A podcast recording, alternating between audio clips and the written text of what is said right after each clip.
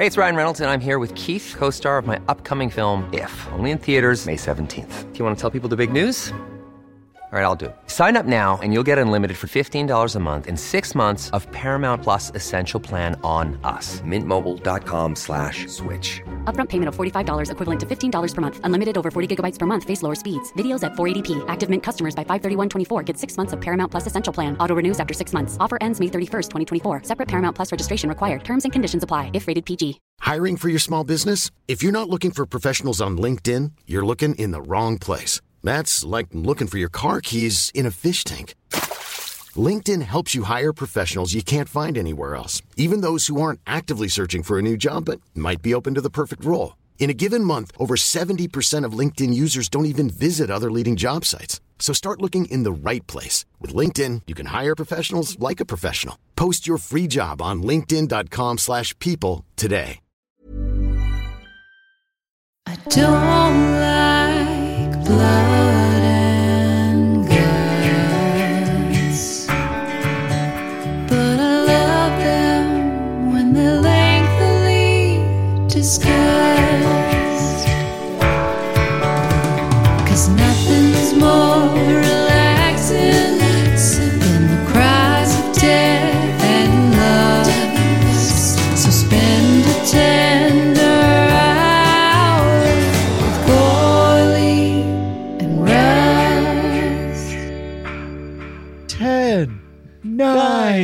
9, 8, 7, 6, 5, 4, 3, 2, 1.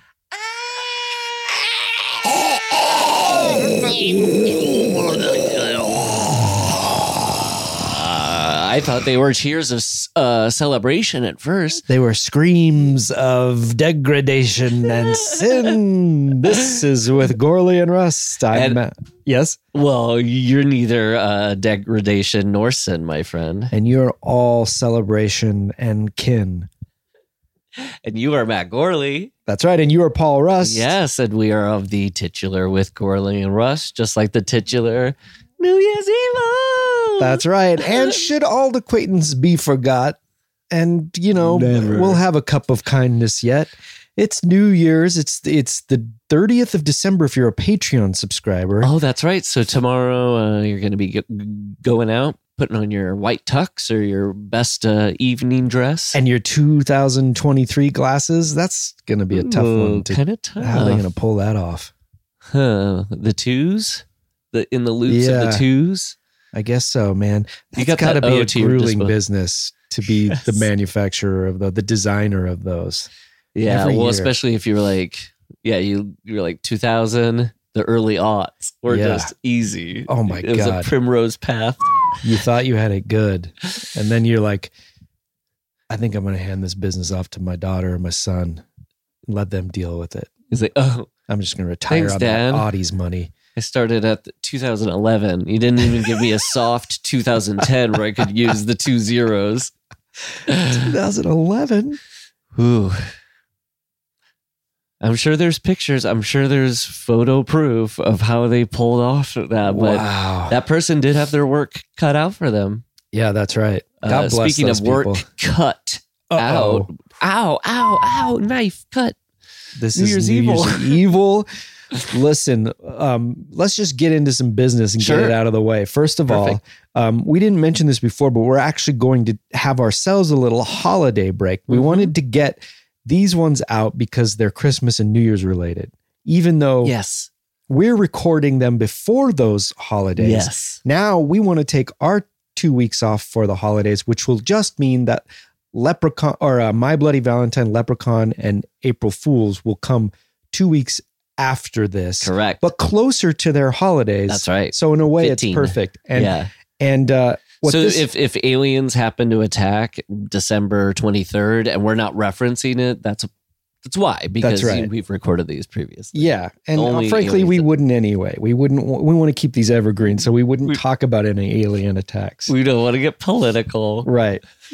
and this will be the first podcast break for I think I'm taking 3 weeks off of not doing a podcast. I'm not kidding since since the days when you could wear those Audie's glasses. probably since the like Mm, early well- dawn of podcasts, you probably haven't had a, a sustained three weeks. Yeah, well, Super Ego started in 2006, but we took Good big golly. breaks on those. But around the end of the 2000s, before it got into the teens, I was probably pumping out podcasts on the regular. Maybe for my honeymoon, I think I took two weeks off. Uh huh. But did I even do one for my honeymoon? I couldn't have. That would be gross.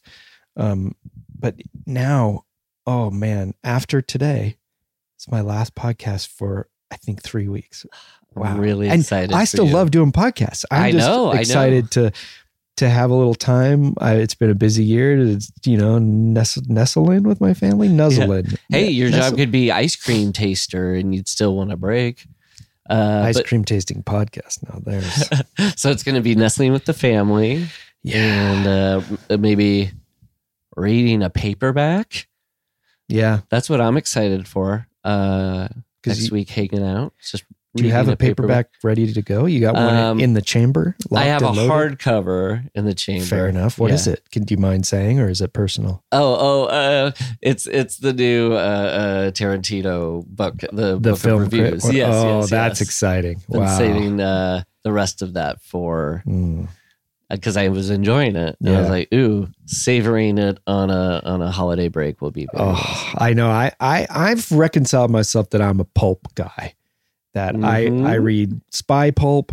Now I'm reading like Who Done It pulp. I'm reading, and it's good. Magpie Yes. Murders and its follow up, Mm. and watching that show for the holidays, and it's a good time to be alive.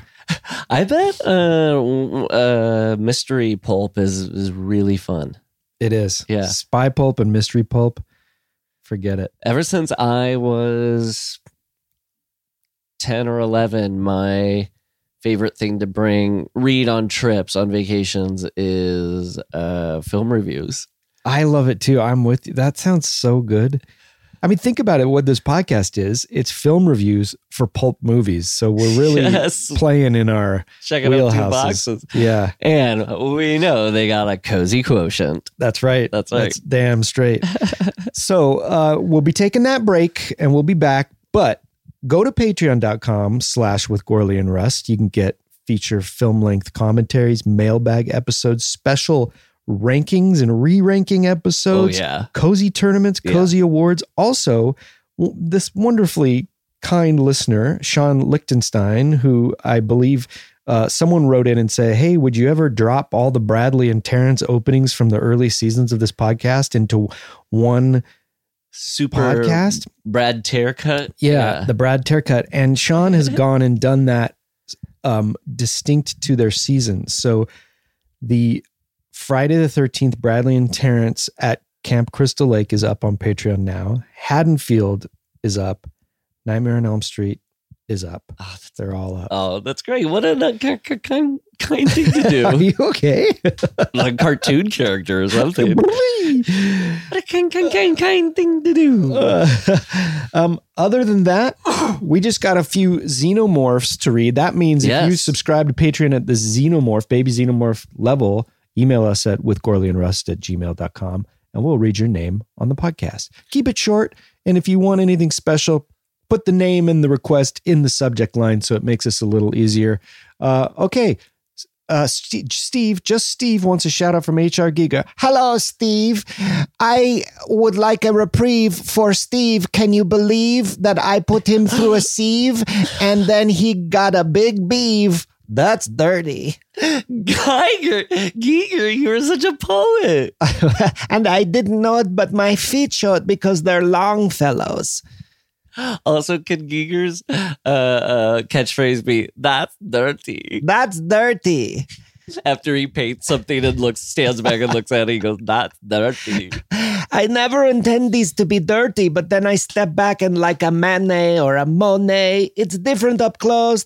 It's it's very innocent up close, and you step back and there's a lot of bodily fluid. Say it. Say the catchphrase. It's dirty, man. Ooh, little twist. Uh, okay. movie. Um, Theo Titus, just just a good old classic shout out for Theo Titus. Uh, um, Ian Fleming for Sam Lawson, Lawson we, Lawson we. What? Oh, Sam. Sam old boy. Always put a Y in the word boy, but before the end Y. Two Always. Ys. Yes. Uh, Matthew Mariner wants Urban Irvin Kershner. Okay. hey, Matthew. Uh, hold on. Let me switch gears. There we go. Yeah, we go. there he is. Uh, I just want to say thanks for listening to With Gourley and Rust. Get yourself a little treat today. Why don't you? What? All right. Uh, uh, John Kutkowitz. Uh, and someone gave him a gift. Okay, that's nice. Someone gifted him the Oh, baby xenomorph. wow. level. Just two more. Hang with us. Brian Carlton, it's me. I'm back. It's Yes. dirty, man. It's dirty. Ah, okay. Um, uh, thank you too for listening. And finally, it's Steve Hamilton. Um, and uh, he wants it as Irvin Kershner too. I should I should group these together because what happens is I was already out the door. I came in to do my ADRs, and I was getting into my Volkswagen Karmann Ghia. And they tapped me on the shoulder because it's a convertible, of course. And they said, "We've got one more for you." And Well, I they sent out some PA That's right. because Kershner, he is a giant and Yes. you don't anger giants. So they sent some Right. lowly PA to go out and, and say to you, oh, Mr. Kershner. What do you want? You forgot we for, we forgot to have you record a line. Uh, do you know who I am? I directed. never say never again. uh, that's I know. right. And the, the, ma- the eyes of the Laura man Mars. from Snowy River. Oh, that's right. In Robocop 2. Rubicap 2. All right, I'll come back in, but this is the last one. I don't see any money for this. Those boys do. Matt Gourley and Paul Rust. Oh, they better start paying. Don't like them. What are you doing? I'm going back in too. I forgot one. They live a, in a little uh, uh, timeshare together. Yes, The Ian. Fleming, uh, Irvin Kershner, and H.R. Giger. I like watching this and witnessing this because it's like my own version of getting to watch like the Klumps.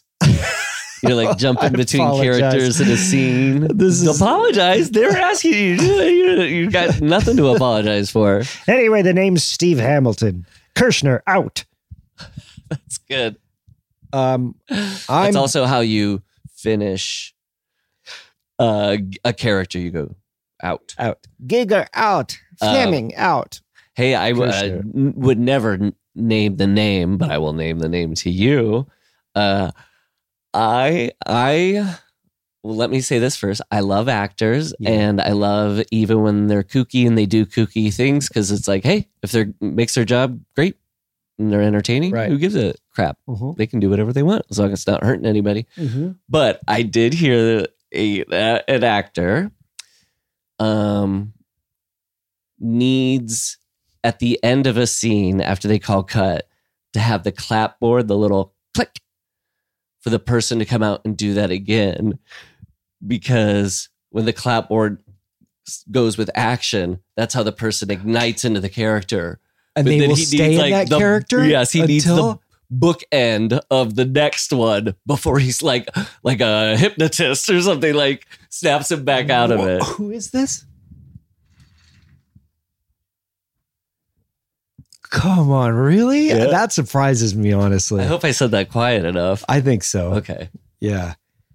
Uh, wow. Isn't that great?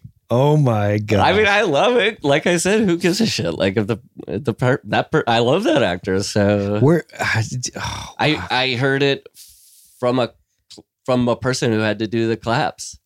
Like it was first source, my friend. Wow. And said to me like on the last day of something to kind of be like, so cut won't do it. A director yelling cut.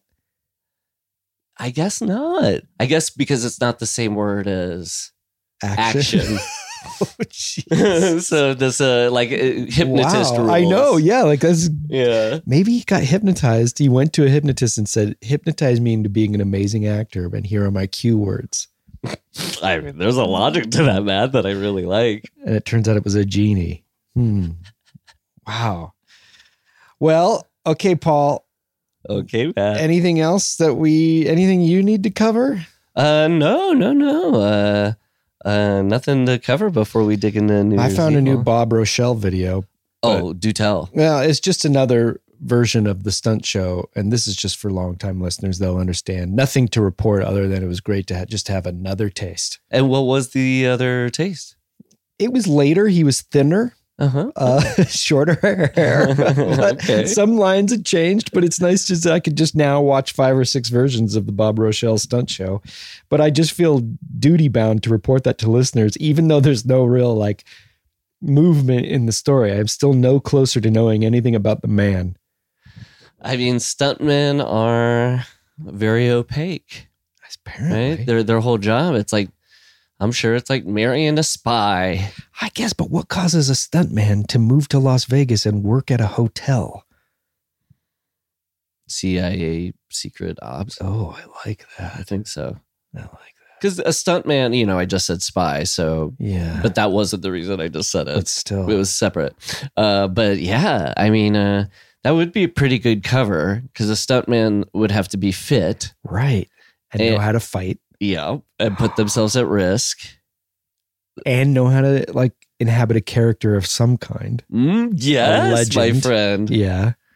So it's a it's a good cover, and nobody would suspect somebody in show business. I mean, hello, we saw uh, that very famous movie that I'm blanking on about the the title of it was the science fiction movie that they were pretending to make. Argo? Argo. Yes. Yeah. I like this myth. I'd like to lean into this because I don't know how he died. He passed away in 2008. And so he either died in the field on the job or faked his death. I bet he faked his death, went off the grid, was part of SEAL Team Six, who killed uh, Osama. And he would have been like in his 60s at the time. At his peak fitness. Him running up the stairs of the compound where at uh, uh, Doing his bits, going, you know, Yeah. hey, I don't like it. That's an order. what? That's an order. Hamburger fries and a Coke. That's really funny, man. Because you know, remember in Zero Dark Thirty, it, uh, that person like on SEAL Team Six does that badass thing of whispering in the dark of like Osama, Osama. So the person turns and can, you can kill him or whatever. Yeah. Uh, but if they had picked some hype, Osama, hey Osama, Hey, Osama. Hey, Abbott. before he even finishes the name, he's already jumped on a helicopter and like float away. All right, enough of my bullshit dick around. I love it though. Uh, uh, any Rochelle update is is welcomed. just just important news. Anyway, New Year's Evil. It's the reason we're all here. That's the It's- reason we're all it's here. The eve of the of the Very evil. of the turn into 2023 for us. This is would be 1980 going into 81. Is that right? Yeah, They don't quite say what year it is, do they? I know the movie's made in 80. right. But they don't. And then uh, it came out um, Oh yeah, uh, December December. nineteenth, and then kind of rolled out nationally. Uh, Brantley Palmer's notes here. yes. Thank you, uh, Brantley. Thank you, Brantley, as always. Excuse me, uh, he, excuse me. um, yeah. Then it rolled out sort of in January. Um, but Interesting. Yeah, because I did think like, oh, now it's it is funny. Uh, uh, Halloween movies come out late September now Hmm. to max a lot of times to maximize or a scary movie, Yeah. you know, and then a Halloween or a, a holiday movie. I remember one coming out in the beginning of November, like some Santa Claus movie. Yeah, it used was to like be pump they- them brakes. I know. It's like how Home Depot puts their Christmas. You can't get Christmas stuff in Home Depot in December. They're already done. They put it out, or, or like the selection is so small. Right after Halloween, even before Halloween, Christmas stuff is out. Halloween comes out, stuff comes out in like August. It's crazy how Home Depot does it. That is crazy. That by December it's like they're empty, or or it's Yeah, just like they've moved non- They've moved on. Yeah, because what they're like sorry losers if you're thinking about decorations in december yeah. uh why You are don't you even deserve it. here yeah. Though, may I uh, walk you to our giant Valentine's Day decoration selections? do they really have No, well, probably. I don't know. if somebody designed their house with decor uh, uh uh like a big heart it'd be very moving i think A big heart shaped bed. um but yeah uh let's uh talk new year's evil I had seen it before, but Hmm. it was I think back in high school, so I didn't Oh. remember very much. Yeah, I had I did not expect this movie. I don't know what I Mhm. expected. I think I expected more of a s- sla Here's the thing. This movie is a slasher movie, but you know what undoes a slasher movie for me? And I like this movie, don't get me wrong. Uh-huh. It, it sat so sweetly in that middle ground of asking nothing from you, but is just like a time capsule of a mediocre pulp slasher, and I thoroughly enjoyed it. Yes, It's- I, it's time like- capsule is the thing that I really loved most about this. yeah, it's yeah. kind of like pleasantly boring in a way and Mhm. and kind of ge- gentle gentle in its own right even though it's lurid at times i don't know but I totally feel what you're saying. Yeah. yeah it's like a Sunday afternoon slasher. is a slasher movie let me propose something to you when a killer wears gloves and plans murders that doesn't feel like a slasher movie to me it feels too premeditated Mhm. too in control Mhm. it's just more of a serial killer murder Yeah, which any is type slightly of different to me. yeah, or somebody. Uh, I'll add to that list uh, a voice Yes. modifier, a um, a particular gleam to their weapons, like Yeah. to to their knife. Like, yeah, I guess that's more um yeah, gloves just Giallo uh, Yeah, stuff. yeah. yeah, that Gl- kind of like. I wish he had like a trench coat on and like shades. Like, Yeah. he needed to complete the whole look. But the fact that he had the forethought to put gloves on, there's no crime of passion here. It's a crime of procedure and and compulsion or something like that. Yeah. Yeah, I I um you're hitting at exactly yeah, I was thinking like it it, it is funny. It's like this movie was clearly made post Halloween. It had to be. Yeah. Uh Yes. the title alone just is, is cashing in and just the way time works with years.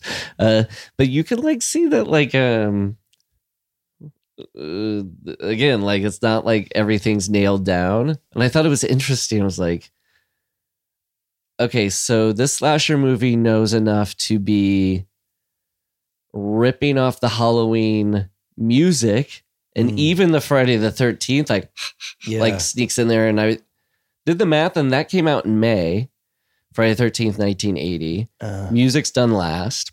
I could see somebody in September of that year when they're making the music for Yeah. this. They're like, sure, whatever, we'll add that too. A little bit of those ha ha ha's. We like the kiki Yeah. ki ma ma mas. Um, so the music is so uh, bitten, as they say. but like, yeah, the fact that it's this like following an unmasked killer on their procedure of how they're doing it. Sometimes it felt like, oh, they're pulling less from Michael Myers and more like um, Ted Bundy and the Hillside Stranglers, like these real cases of men who charm women and then But- kill them and torture them. Quite clever in its twist because I did not see it coming that he's the husband, and so they they forsake the identity of the killer.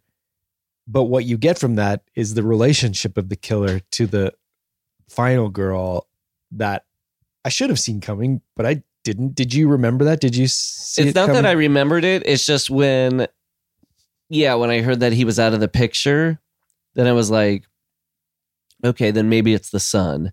And then when the son was watching Derek, when he was watching the TV and hearing the voice, his mom talked to the voice, then I was like, okay, well, it can't be Derek. Then I guess it's the dad. Ah. like my brain just went there because I think I assumed if the dad's in Palm Springs, then Derek's the killer. So then I'm on that really interesting journey that's like equal to yours, which is I'm like, well, it can't be him because so I'm on the. I think because it's a you game. figured it out. yeah, or it's just like um, You're giving that movie. I, I thought that breadcrumb was for for me to understand. Oh, that it was a like a red herring. Yeah. Yeah.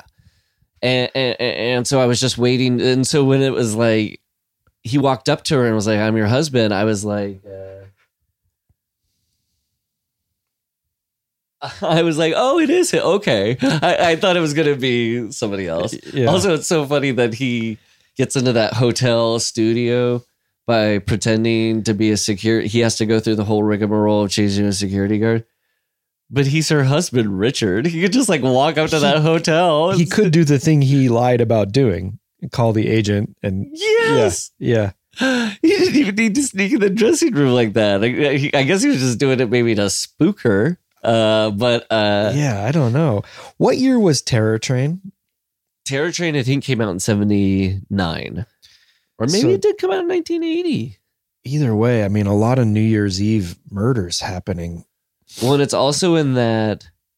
Yes, you're right. It's also in that weird, um, you know, uh, a drop off point where it's not that gory. It's like still in the Halloween vibe of we're not going to show a lot of blood, and then it didn't catch up enough with Friday the Thirteenth. But I would put it in the Terror Train category Yeah. too of like soft late 70s early 80s gauzy cozy horror movie like i know that like even the content of new year's evil is like sleazy Mm-hmm. it's like hollywood boulevard and Yeah, but it has like a charm for me I know. it, it doesn't seem sleazy let me see if I can articulate what the charm is for me. I was aware of this type of movie when I was a kid. I never saw this movie, but I was aware of the characterization of Hollywood like this with like the first scene you get like stoner fl- flashing in a van, punks Right. in a convertible, yes and then like greasers. And the whole point is like Hollywood is dangerous. It's drugs, it's sex, it's Yeah. rock and roll. And it's as la's kid- version of times square Yes. yeah And I was as a kid in Whittier, which was 45 minutes away, but so suburban. And I was just just like that's what I believed Hollywood to be. Now I look back on it and it looks so quaint and fake and storybook. And it gives me a kind of like solace for the young me, but also there's still a little like titillation and fear of that dangerous world. Then throw into it Pinky Tuscadero from Happy Days. Yes! And you're like, what? It's you can't reconcile it with your kid self and your adult Right. self. And so it's like both confusing but also comforting and discomforting. And it's if you're like at that age uh, when you were seven, had seen this movie and seen a Punky Tuscadero uh, in this movie in this like scary uh, Hollywood Boulevard Yeah. land. Do you remember like what? Like I recently watched like Hollywood Vice Squad, or when I watched Ter- the Terminator, the beginning of the Terminator. That's all Hollywood Boulevard, A- and I have to assume low budget stuff. Whatever the city zoning was, they were like, "Who sure, we'll make it easy for you to shoot in downtown. Because like, well, this really- was a seedy time for Hollywood. This was kind of like okay, a pretty seedy Hollywood Boulevard. before it kind of got uh, Kodak theatered Yeah. up and stuff. I mean, that's what um, when you said time Castle, that's what I love about it. Uh, the look of that LA that I never got to experience. You know, I moved Yeah. 25 years later, 24 years later. Uh, and then uh, I have a real interest in that, like, whatever that new wave Oh. subculture in LA was. And then there's whatever version is in this movie that doesn't Yes. exist in reality. where like yeah intersection of like glam rock and uh Punk. new wave and Yeah. punk and then but one of my favorite parts was okay so the first two or three minutes you hear the title song new year's evil yeah. i like timed it less than six minutes later that band gets introduced now shadow and they start playing the exact same song yes. Yes. they end the titles, the end credits with it again. It's like a band that has like one hit, Yeah. like starts the show, does it, does a midpoint re-performance, and then Well, it uh, was also on Golan Globus's Cannon's record label. So that was this whole package thing where they Fuck. they're showcasing this song and this band, and same with Made in Japan, the other band, I'm Uh-huh. assuming. uh-huh. And it became a showcase for this music. They were Almost- doing yeah, yeah. almost almost felt like the Frankie Goes to Hollywood segment of Body Double. yes, I I didn't know that was on the record. That's like really great because you know there's something a little sleazy about Cannon movies that I love. For sure. And so, but when they do stuff like that, that kind of cross promotion or whatever, it's like, yeah, it seems kind of sleazy showbiz, like, hey, let's get every buck out. But it's like, the slick major Oh. studios do that too. Yeah. It's just that these guys are making sleazy things, so it seems sleazy or something. But Uh, um, you want it in a Cannon film, and this is one Yeah. of the first ever Cannon films. Well, what I was gonna, uh, I wasn't gonna say. I was just gonna say now that logo. yeah, Um, so it was like Cannon Films uh, Incorporated. It was just like yeah, written there, and it had a little logo. Yeah. And yeah, it was like one of the first Cannon movies.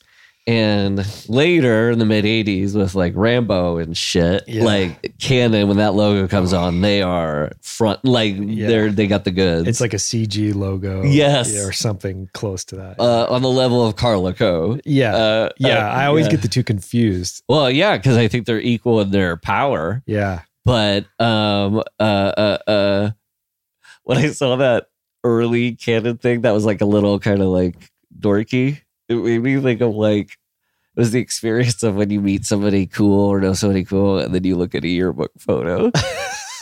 yes, yes. Like, and you see- oh, Cannon Films. Incorporated. Look at you when you were a sophomore in high school. I love you even more now. what, what, what did you see? Let's do a little logo loco because mine went MGM. Didn't have the MGM. Oh, that's funny. Mine went MGM, and I'm just thinking like the the house of of James Bond of Wizard of Oz New Year's Evil. and New Year's Evil. Then Cannon that logo, and then so clearly I see the LA skyline, and I'm just like, oh.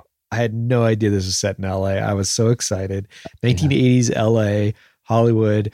That's I'm seven. That's when my dad takes me to downtown LA a lot to Hollywood, to Universal Studios, to to his work in like metropolitan downtown LA. And we would go to like the Children's Museum in downtown. We'd go eat there. We'd, you know, like you'd drive through Skid Row and see all that. And Uh-huh. so this was that connection I had to Because you were going here when you were Yeah. seven. You were sometimes coming to that city, right? And I just taken back. And then then the movie's just kind of a real just you just exist with it. It's never a thrill ride. It's not a roller coaster. It's so sustained and just I know. but I I it was perfect. You're right to compare it to a roller coaster that never has really. It's just kind of like one of those kiddie ones. Yeah, that it's just a sorta train ride. Yeah, kinda, yeah. like one of those like a when it's like a snake or Yeah, a centipede yeah, that kids sit in. Uh, yeah, I thought the same thing when the shot opened. Um, oh, and I watched it on YouTube, by the way. oh really? Yeah, yeah. The whole thing was up and it looked Oh. beautiful. It was like this clear picture. The, when I saw it, it was on video and it was so sludgy. I like I that- remember my friends and I like everything looked so dark. And so to see uh those beautiful LA colors, but I yes, I felt the same thing when it started. I thought and I saw a city skyline and then like they cut to some like modern architecture building. I was like it's not fair. But if a horror movie starts like in a city with like, and then cuts to a, a city skyline and then to it, I'm like, this is already at an eight. Yeah. And so it's just a matter of whether it gains on the eight or somehow manages to screw up and lose, start going down from the I eight. But completely agree. I love those. I love city set, and, and I love New York city set horror movies. Like, did you see the trailer for Scream Six? I'm so stoked. It- No, I didn't know it came out. Uh, yeah, it's wow, in a, that's already out. uh, uh, the the the trailer, a little snippet. Oh, Um, but uh, yeah, it takes place in New York, and it looks really cool. Uh, but the um, the uh, horror movies that are like in or thrillers or whatever that take place in Times Square at this time, I like them because they're like real sleaze. yeah. Um, uh, this isn't a horror movie, but you know, Taxi Driver is like the Yeah. best example. And it's like lurid, but and it's beautiful in Yeah. how it's lurid. But yeah, Los Angeles is like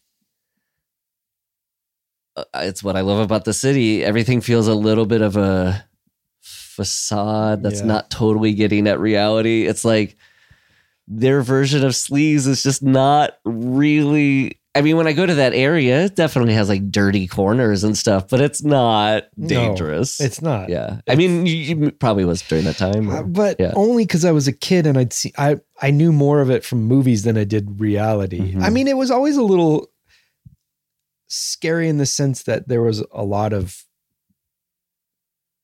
like vagrant and and unhoused people there Mhm, that as a kid you are taught at that time to think they are scary mhm. predators as opposed to you know victims and things like that and especially Right. being raised in the kind of republican household you know i don't want to mischaracterize it and it wasn't a bad household by Mhm. any means Mhm. but just that kind of thing of that reagan era of you know people who are down on their luck are always coming for your money or something like that. And Mhm, mhm. and it wasn't you know now i can look back at it so clearly and it's just Well, and then the irony that uh, uh, the home, uh, the, the unhoused uh, population spiked when Reagan went into office because he's cut funding for uh, uh, mental health, Yeah, yeah. Um, which is where Richard comes from. Like Richard, the main character here, when he goes to that nurse Yvonne, Yeah. uh jane is her name yvonne uh, the the woman who he has pours champagne with. yeah Oh, Yvonne was the first first woman Yes. in the shower. He Yeah. killed. Oh, okay, that answers a question for me of when he referenced her and how he could know her, but she wouldn't know him. Now we get it. it's jane and he's dr jeff winters Straight from a soap opera. speaking Nurse of that this- Jane, this, Doctor. there was something about this movie that reminded me of a mix between like a kojak episode the way it was shot and the Mhm. way it was co- kind of more like a criminal procedural and then a, it had elements of porn the way it looked Yes. not not just that you see a boob here and there but just it just had a seediness was it like Baretta or something? When he'd go undercover, like what cops would go undercover? Because like when he started putting on the disguises, which I loved. why why does he do it yeah, there's no descriptions going around about like, look out for this guy. He Yeah. looks like this. He said, Oh, well, I didn't think about this at the time, but now it does line up with my theory of wh- who he is, which I think he's a, a um a failed actor. Oh is he did they ever say Well, because his last line, he was like a Shakespeare, Yeah, like he can right. quote Shakespeare. But I was just going to say him turn. loving putting on disguises and inhabiting different characters. I think could add to this thing. that does work because it's both he and Derek are kind of like, hey, we're actors too, and and Blaze, the mom, won't give them the time of day because she's the star. And that seems to be the bone he picks with the Blaze, Yes. the dad, is Derek had this, got this acting gig. He didn't use your name, which Yeah. is so fucking funny. Because was- what is she? She's just a is he going to use the last name Blaze? and a host presenter. Is Yes, she? An, oh. They don't even say she's an actress, do they? She's just like running a She's a TV dance, like DJ, like a hip Dick Clark, Yes. Hip Dick Clark. hip Dick Clark. You know, uh, my hip is right next to my dick, so you might as well Clark it up. Oh, uh, but yeah, the uh, uh, um, right, sh- like that. Somehow she has major pull. yeah, Uh, that her name you- opens doors. and she's like, you know what she says in that situation. If she could have, if she knew that her son was auditioning for this this uh, show, she'd pick up the phone and go, "God damn it, cast my son in." Spaceship Earth. Spaceship America. What I think it was Spaceship America, which uh But doesn't the dad say, he, and this time he didn't use your name? yes. So he's done it in the past, but it doesn't seem to have been working for him yeah, you're right. And because he goes in, um, I'm Blaze's son. and they're like, next. who? Who? Oh, American she's that Gladiator? VJ. What's a VJ? She's Uh, that victory over Japan? I wrote down, yeah, the uh because there was some really choice lines. Uh, but yeah, uh, Spaceship America. I would You're right. love to see Spaceship Spaceship, America. America. So what what do you think that is? That's like Love Boat, but it goes into space and it's just a bunch of Americans, or is it like an American aircraft carrier, but it's a spaceship and they're fighting in an international war, but in space? Yeah, here's what my imagination. Uh, I was like, my imagine. I say that cheekily because this is so dumb. I was like, um, America's gonna get hit with a meteor, so they put a few people on a thing and Yeah. recreate a spaceship, and now That's it's right. Every American country- habitat out in yeah, space. every yeah. country does one spaceship for some reason. Yeah. So like the world reforms as a big spaceship convoy. yeah, and hey, you know they got problems with spaceship Russia, Oh yeah, forget about it. spaceship Mother Russia. Oh my god. Gorbachev uh this is make it make it so.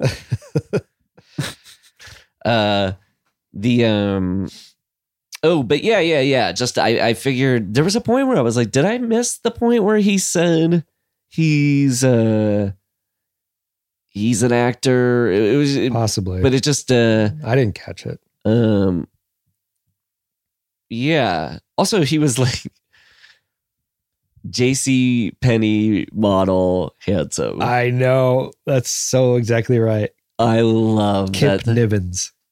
Kip Nivens? That's his name. his Nip real name. Kivens. My friend Dip Kivens has a brother. Uh I'm kidding. Uh Kip Nivens. wow. And his I mean let's talk about his look. It's there's he's handsome. Right, but but it is like when you say it's like a um Kojak or something. Uh, he's he's like cut rate TV handsome of the time. His and I'm in no place to talk about somebody's Same. looks. Uh, so I'm more thinking of it like uh, the approach of like, oh, when you're watching something, what does your brain react? It's like wired a certain way Yeah. for you to like, and so just that like. This guy is ostensibly Michael Myers. So I kept thinking, what if he's just essentially, if Michael Myers took off his mask and was like JC Petty handsome? that's funny because he does. You know when they when Michael Myers takes off his game. mask in the original, Uh huh. and they cast a different actor for that shot. Who was it? Nick Castle. Yeah, Right. and Uh, they wanted him kind of angelic and good looking. He does have a kind of a Kip Nivens look to him. Mm. also the thing that does doesn't help is if Kip Niven's voice is very sort of midwestern and elocutionist and just it's just not the right voice there's something really off about it i don't know Yeah, you're right. It seems like um what it should have a little bit more like De Niro in it or something. Something, and then a did little you re- street. read brantley's notes that the voice processor that they use broke it never works so he's actually doing that voice Okay, I saw. I read Bradley's notes about that. What's- What did he do? He just like he could just make that like like yeah himself. Well, I was when I was watching it, kind of going, "That's not a very good thing." And what is this machine that he's just sticking a tube in his mouth? They never quite showed you what it was, or Uh, yeah, it was this little box, like a like a breathalyzer thing or Yeah. something. And his wife being like, I'm just, you know, when you now know what the reveal is and you replay scenes in your mind, I'm like, that lieutenant is like making her listen. He's like, Do you notice any speech patterns that are like your? She's like, Nope. if I was um, that guy's wife, maybe that's his complaint. It's like she doesn't recognize my voice when I speak through a mo- voice modifier. tragic flaw. Uh, I uh, I loved that voice modifier, Yeah. and I loved how he called himself evil. Yeah, I'm evil, and then when he was like, I cracked the fuck up when he went, "I'm evil." Remember me? This little shit going around. Remember me?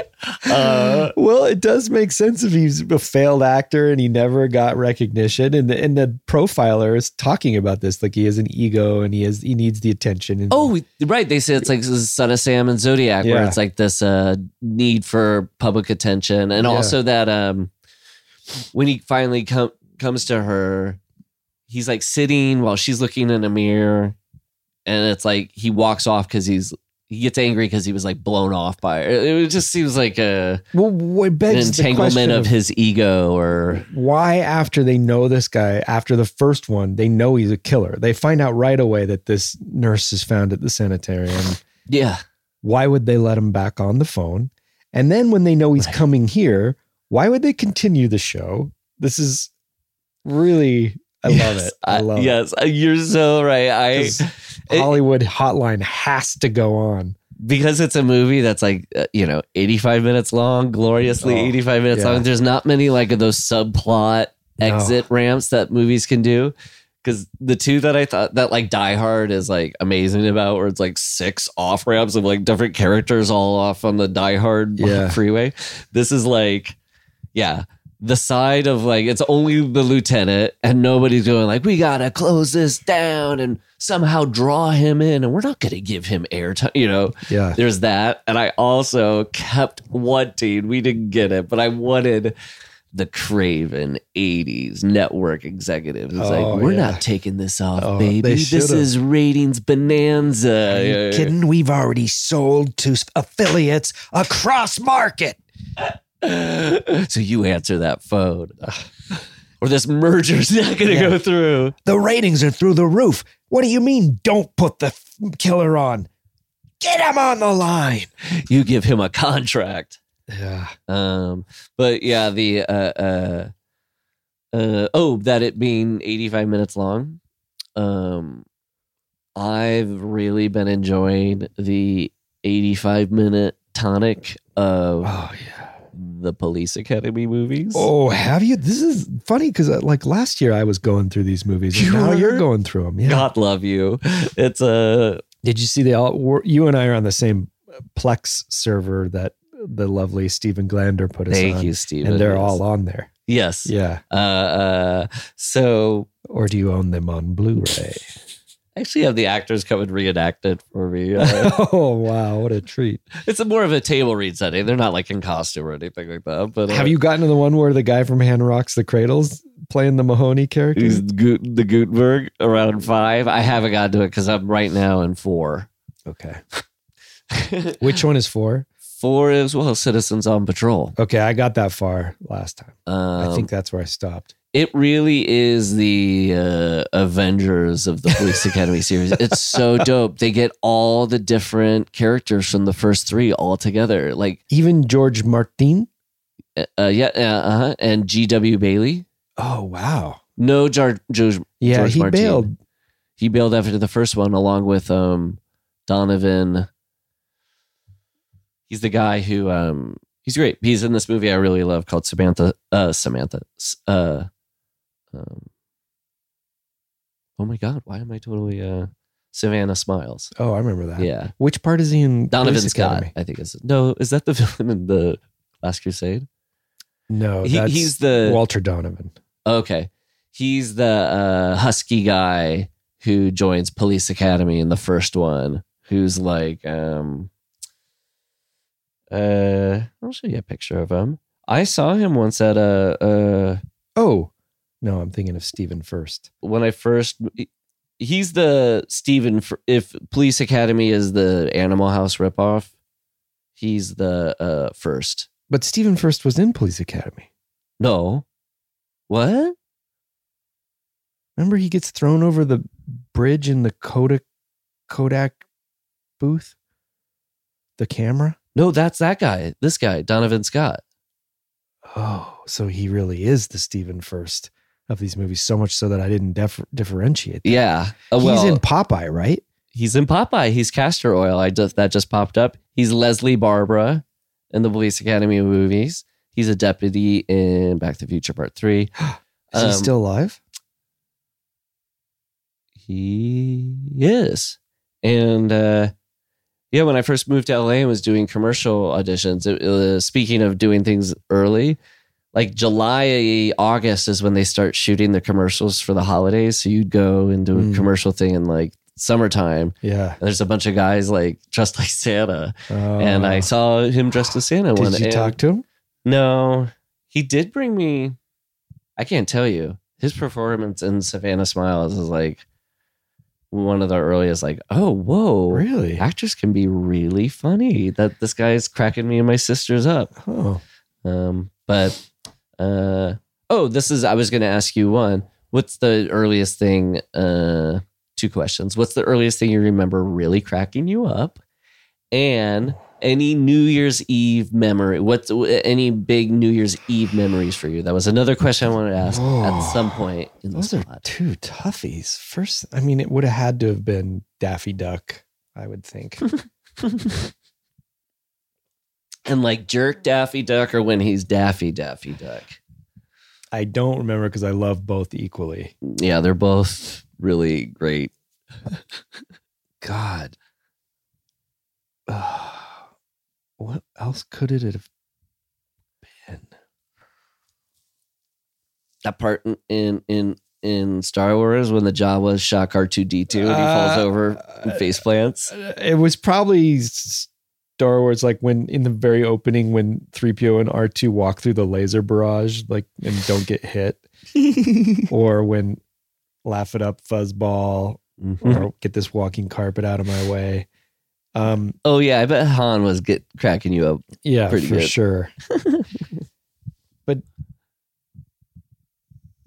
ah, New- I don't have a lot of New Year's Eve memories other than my friends and I all stayed at my girlfriend and me at the time, another couple stayed at my friend Jeremy Carter's apartment in Pasadena on the New Year's Eve of 1999 into 2000 Okay. we had a slumber party and we were all going to go down to the rose parade because he lived in pasadena right by the route.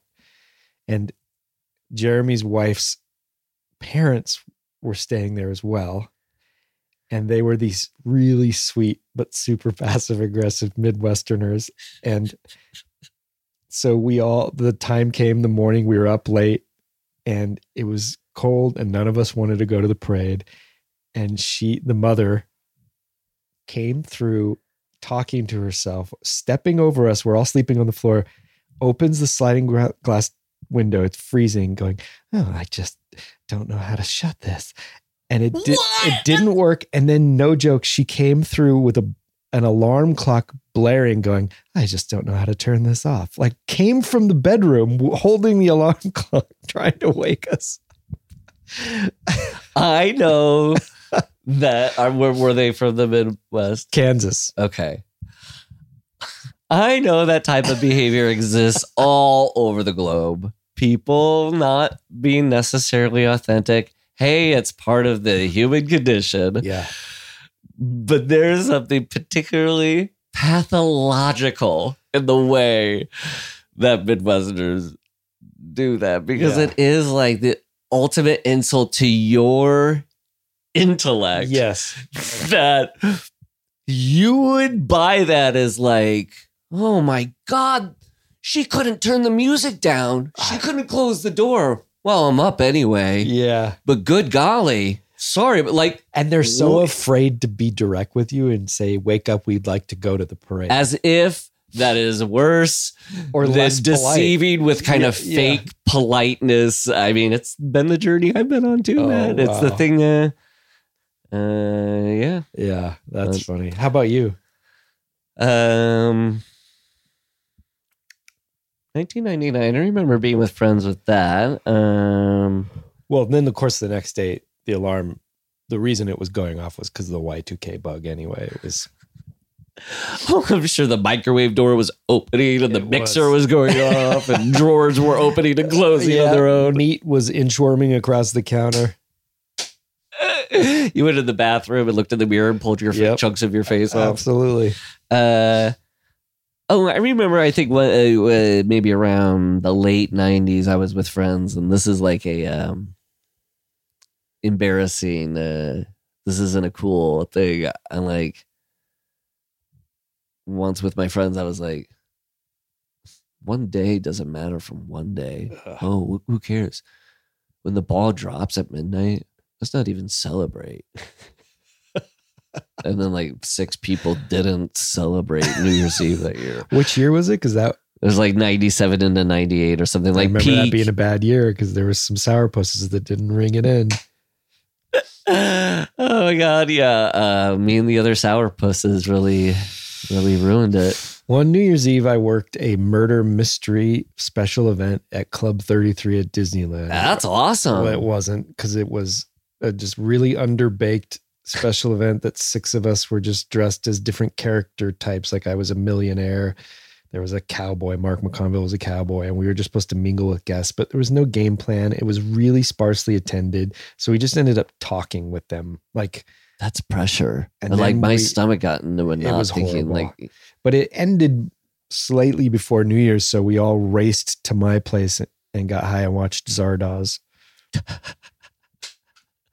is that a do you have a, a, a Connery movie to match up with each substance? yes. Booze is the Untouchables. no, no, no. The untouchable is the liquor itself. That's Yes. the untouchable. Yeah. Undrinkable. um yeah, uh oh oh that same group that I probably did that weird dickish thing uh of like let's not celebrate. They were the crew that I watched New Year's Evil from and it reminded me there was a place in Sioux City called Video Update that we would drive to. It was like Sioux City was like a half hour away and uh Was that a video store? yeah, was it- video update What does that mean? we update our videos. And the thing was, is like we went there because it was like decidedly not updated. Like they kept old Oh. shit. And if it was in a certain section, it was like 50 cent rentals or something like that. So our high, poor ass high school Yeah. selves would drive down there, uh, maybe go see a movie at the mall. And then pick up some videos to watch over the weekend. Uh, maybe go back that night and watch another movie at like at some friend's house. Because hey, if you're over at somebody's house your parents know it, you know, Yeah. watch fun movies. Oh, So we wa- rented New Year's Evil, and uh, thing though, yeah, like it's also the video store we got like invasions, uh, invasion of the blood farmers, like these really crazy out there. that sounds Uh, like something to be shown at the all night spookathon at the Van Nuys Drive In. oh my gosh, Blood Feast. Uh, Don't you wish that was real? uh, Blood Feast? No, the the spookathon. Drive in spookathon? that that's like on New Year's Eve night, like a drive-in theater that like Yeah. rings in the new year with uh, movies. Every car, every car's battery would be dead in the morning from keeping the heater on. Yeah, or uh, one of the partners in each couple going, "Yeah, we'll hook up in the next movie." Oh yes. However, that shot of of just the guy rubbing the breast, kind of going, "Uh," and the girl smiling with a joint, like they're both getting the two things that all teenagers love. A guy loves grabbing a boob, and a girl loves her hit of marijuana. I mean that you know the account like one perfect shot on Yeah. Twitter. That is like I thought when like right, she has like her bare breast out. He's fondling it. She's and got a making a little like grunt, like. if you just took that frame and hung it up, people would be like, "This is a beautiful snapshot of what America wa- is and was." Yeah, I Uh, mean that's this is what fed my understanding of what young adult life was like in the big city. But I was thinking that would be pretty. I mean, now on the other side, when you're a kid, uh, now no longer a kid, and imagining that's life. Uh, the thought of like, yeah, like you said, going to New Year's Eve, a, a drive-in on New Year's Eve, watching a bunch of movies with friends. That seems really fun. Especially if it was like Terror Train or New Year's Evil and they timed the countdown to go. Yes, yes. Uh, um, it's funny because the footage I've seen, um, Blood Feast. It's from the '60s. It's like one of the original uh, splatter movies. Oh. Uh, Herschell Gordon Lewis. Mm. Uh, my sister, who uh, is a, um, a film professor, but um, also for horror stuff. Uh, she showed me Blood Feast years ago as like a original movie of splatter. But it's weird they call it Blood Feast, but then it's not that footage. Maybe they just like the title. Yeah, it was all cannon film Mhm. stuff I think they were showing. Yeah. yeah, Huh. uh, yeah. That is so funny when. Of course, they're not going to pay somebody else for their own thing. They can No. just put up their own stuff. Be cool if it was like the first five minutes of New Year's Evil. it's a way to cram in the song in one more time. but it's like Pee Wee Herman and it's the cast. It's like James Brolin and Morgan Fairchild in Well- New Year's Eve. Well, the Pee Wee Herman thing, the evil sometimes sounded like him. It was like, I'm evil, remember me? and actually, Morgan Fairchild and James Brolin would be great casting as Blaze and. Uh, Richard, Richard, you're right. yeah. They are the Blaze and Richard. Uh, And uh, what part would Pee Wee get as a cameo? he uh um oh the the pr- the producer of the Blaze's like one A oh manager? yeah yeah yeah Yeah. Oh, and that same biker gang could be from the movie too. Biker gang is so funny. I I, just love the bonkersness of like I got away until I ran afoul of a biker gang. What does the biker first say to him in the car when he flips him off? Something Padre. I didn't catch that. Yeah. Maybe San Diego. San Diego Padre. It's the Padres, you dickhead. Uh, the- Just that you've got like punks, stoners, greasers, and bikers. Just the quintessential danger Yes. subcultures that oh All they so needed funny. was yeah, like a West Side Story, like dance gang, right. and yeah, yeah, yeah, like a, uh it, like warrior. It was style. basically like the Warriors. Yeah. Um, now, um, would you say that this is certainly a case of title first? Yeah. Absolutely. I think most of these holiday movies probably are. right? That has to be the the the way they worked it out. They were like, well, let's work backwards Yeah. at the holiday. Um, the uh, uh, I will say, and I still feel this way when I watched it um, the first time. It is a little disappointing that he's in LA and doing it according to the time zones in other cities. Uh huh. And when I what I hoped New Year's Evil was gonna be, when I heard it was like a a movie where people die at midnight in each time zone, I thought it was gonna be like um evil as in like cult. Oh. Maybe I had just seen like Halloween three or something, but just like Oh, like scattered. each city is doing their own little killer session. yeah. oh, interesting. Or Hmm. even like a the killer has some uh um Lear jet or something. so he is traveling times into the time zone. Concorde. Yes, the Concorde. Yeah. Uh, let's talk about Roz Kelly, who played Pinky Tuscadero in Mhm. Happy Days, Oh, I called her Punky earlier. Sorry. I like that yes. too. Yeah, yeah. sister Pinky of Leather Brewster. Tuscadero. But she she was she's still alive. She's eighty. She she either left Happy Days or was dismissed because she didn't get along. I think with maybe Henry Winkler. But then this came up at dinner last night with some people, and you must know about this. I did not. That there's been a long, apparently a long-standing feud between Tom Hanks and Henry Winkler. That's so funny, Matt. Right when you just said she might have left because I was gonna say, oh, nobody ever talks about the feud between Hollywood's two nicest guys. and it's all it all took place on Turner and Hooch, and Yep. apparently Henry Winkler was the director. Yep. When when the first week Tom Hanks had him fired, and they've never reconciled. Is that yep, right? Tom Hanks had him fired, and then he was replaced, and then With Roger Spottiswoode, who was a, a Bond director. damn. Yeah, So a, a guy who's uh takes orders. must be Um, right. Right. It's funny because then the movie Henry Winkler did next was Cop and a Half. So it was like he still wanted to do his Oh, wow. version of the crazy cop duo. So Uh, who do you? Th- why is Tom Hanks still mad?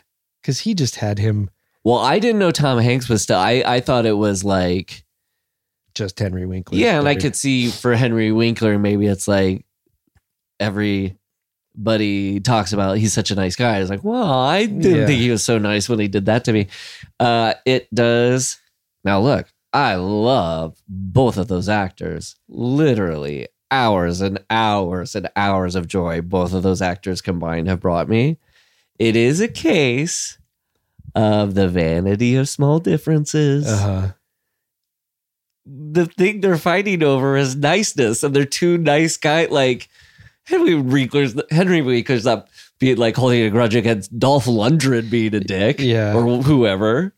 It just seems like uh, I get that way. The people I have like a real problem with are the people who are not a degree away from me, a half a degree away Oh, from right. me. Yeah, Yeah. Interesting. they look too much. I don't even mean physically. I just mean like it's weird to see me Yeah. and I don't like me. So yeah, I yeah. wonder if they'll reconcile before it's too late. Do you have do you have your own little um uh and and not an actor but just like a doppelganger person that kind of exists as your I wonder because there maybe there's one or two people I don't I don't know one or two people in my life that kind of put me off a Mhm. little, and maybe it's maybe it is, and I I need to do some self examination that they remind me of myself or something. You know, yeah it's That's a good confusing sometimes because it's like oh does somebody rankle me because they mirror the stuff i don't like about myself and so that's why i focus on what they're doing more or is it it's probably both but it's like um i so don't like how i make these mistakes and so Mhm. when somebody else does it i guess i'm saying the same sort of thing uh but like um i don't know like whatever not to go on a t-r-u-m-p tangent but i did feel like that's kind of w- what was a little bit of his creation was if you got feelings inside you anybody i'm saying the royal you or whatever Yeah. that's like i don't like how i'm vain i don't like how i get hung up on dumb shit i'm so self-involved you look for a worse version of that ah, you and trump right. during on the twitter age yeah, just offered that by the spoonfuls for people to be like, I ain't him. I ain't him. well, That's there's not two me. type of people. The, the or that is people- me. And thank God this guy's speaking my power. Is that what you're saying? Like, or just yeah, like if that is me, then he's showing me that it's good because he's so cool and strong. So I must be cool. Or if you're a self-examining person, you're going, "Oh God, I have some of those traits, and he's awful." you're So right. That's is, is- he's a perfect two uh, people look at it two different ways. Yeah, But you know, it's like each side is being too hard on themselves or whatever, which is like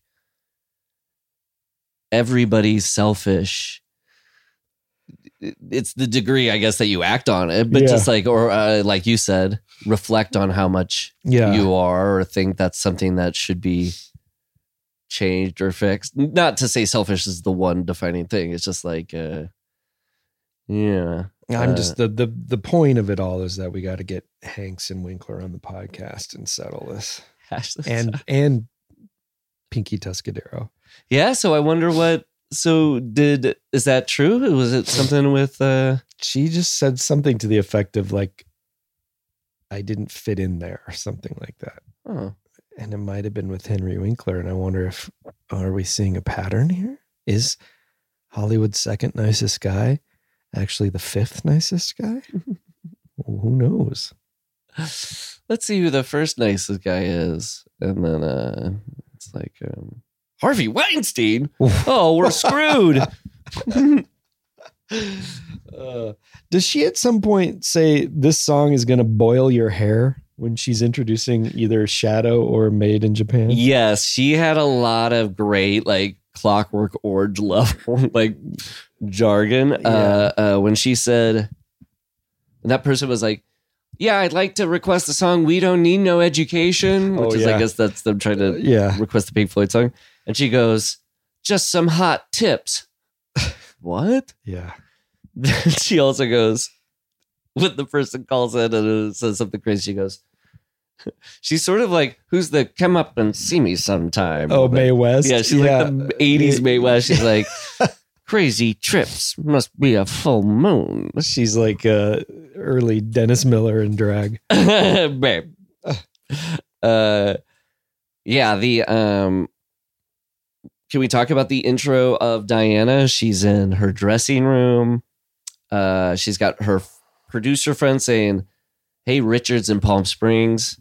She's saying he's probably coked up or loaded. Yeah. Now, I noticed when he does show up, she doesn't go, "Hey, you're not in Palm Springs." I think that's don't also that. why I didn't see him as the husband because I expected a real deadbeat or something. And Mm-hmm. frankly, Richard just seems so, for a killer, put together. You're right. That is a pretty good, actually, way to not have you think about the husband. It's just like he's far away, and it would make sense that this woman and her son have a non-existent dad or something. Uh, Yeah. husband. yeah. Um, so it's interesting too that he kills Yvonne, but then on the call he said, and after he's killed Jane at the sanatorium, goes, "I've, I've done, I've already done one kill." oh yeah. But it's just, I, it that almost all felt like a, a reshoot. I don't think it is, but just to get a kill in in the opening, it, it was a weird. The way they got they got that in. Like, well, is he Yeah. just like doing a warm up kill? Because it seems like his whole thing is I got to kill someone at The time zone. Yeah. You're right. Yeah. I mean, like maybe it was like um like uh, a Nova Scotia timeline time zone or like Greenwich uh, meantime. yeah, uh, or Green, Greenland or something. Yes.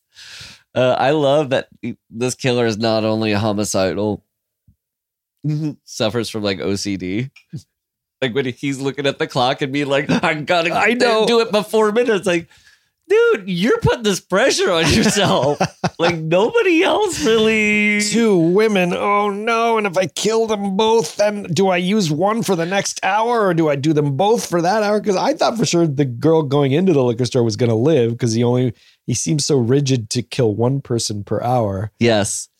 It did kind of, yeah, throw off our expectations a little bit, having him kill two, three, Yeah. and then the woman at the baseball diamonds, uh, the, the baseball diamond Yeah. who entered the bleachers, which had maybe, I mean, uh, this movie the uh, who I loved it, but the that scene ended so weird. Remember, an off-screen voice Yeah. cop goes, "Hey, what are you doing over there?" And she's just going, Richard goes, they just show a shot of Richard going like, huh? And then running away. yeah. And then they go to a shot of her under the bleachers with the cop going, You all right? You all right? And her going, Yeah. "Hey." And so he does miss that kill. That's right.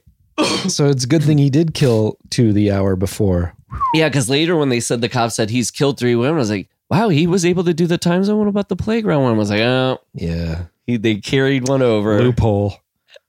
I um I mean I do uh, like I said I love LA and the the valley is really great too and to see somebody run from the Van Nuys drive-in to a Van Nuys straight out like Fast Times at Ridgemont High baseball diamond with like eucalyptus trees and yeah. now look uh, we talked about it like in movies when they can have the material thing uh like sometimes the way something sounds or looks on screen is like what sticks with you memory wise uh and it can be the reverse a sound that you grew up with is in a movie you're like whoa i haven't thought but the metal bleacher Oh, the tapping. the tapping on that that I was like,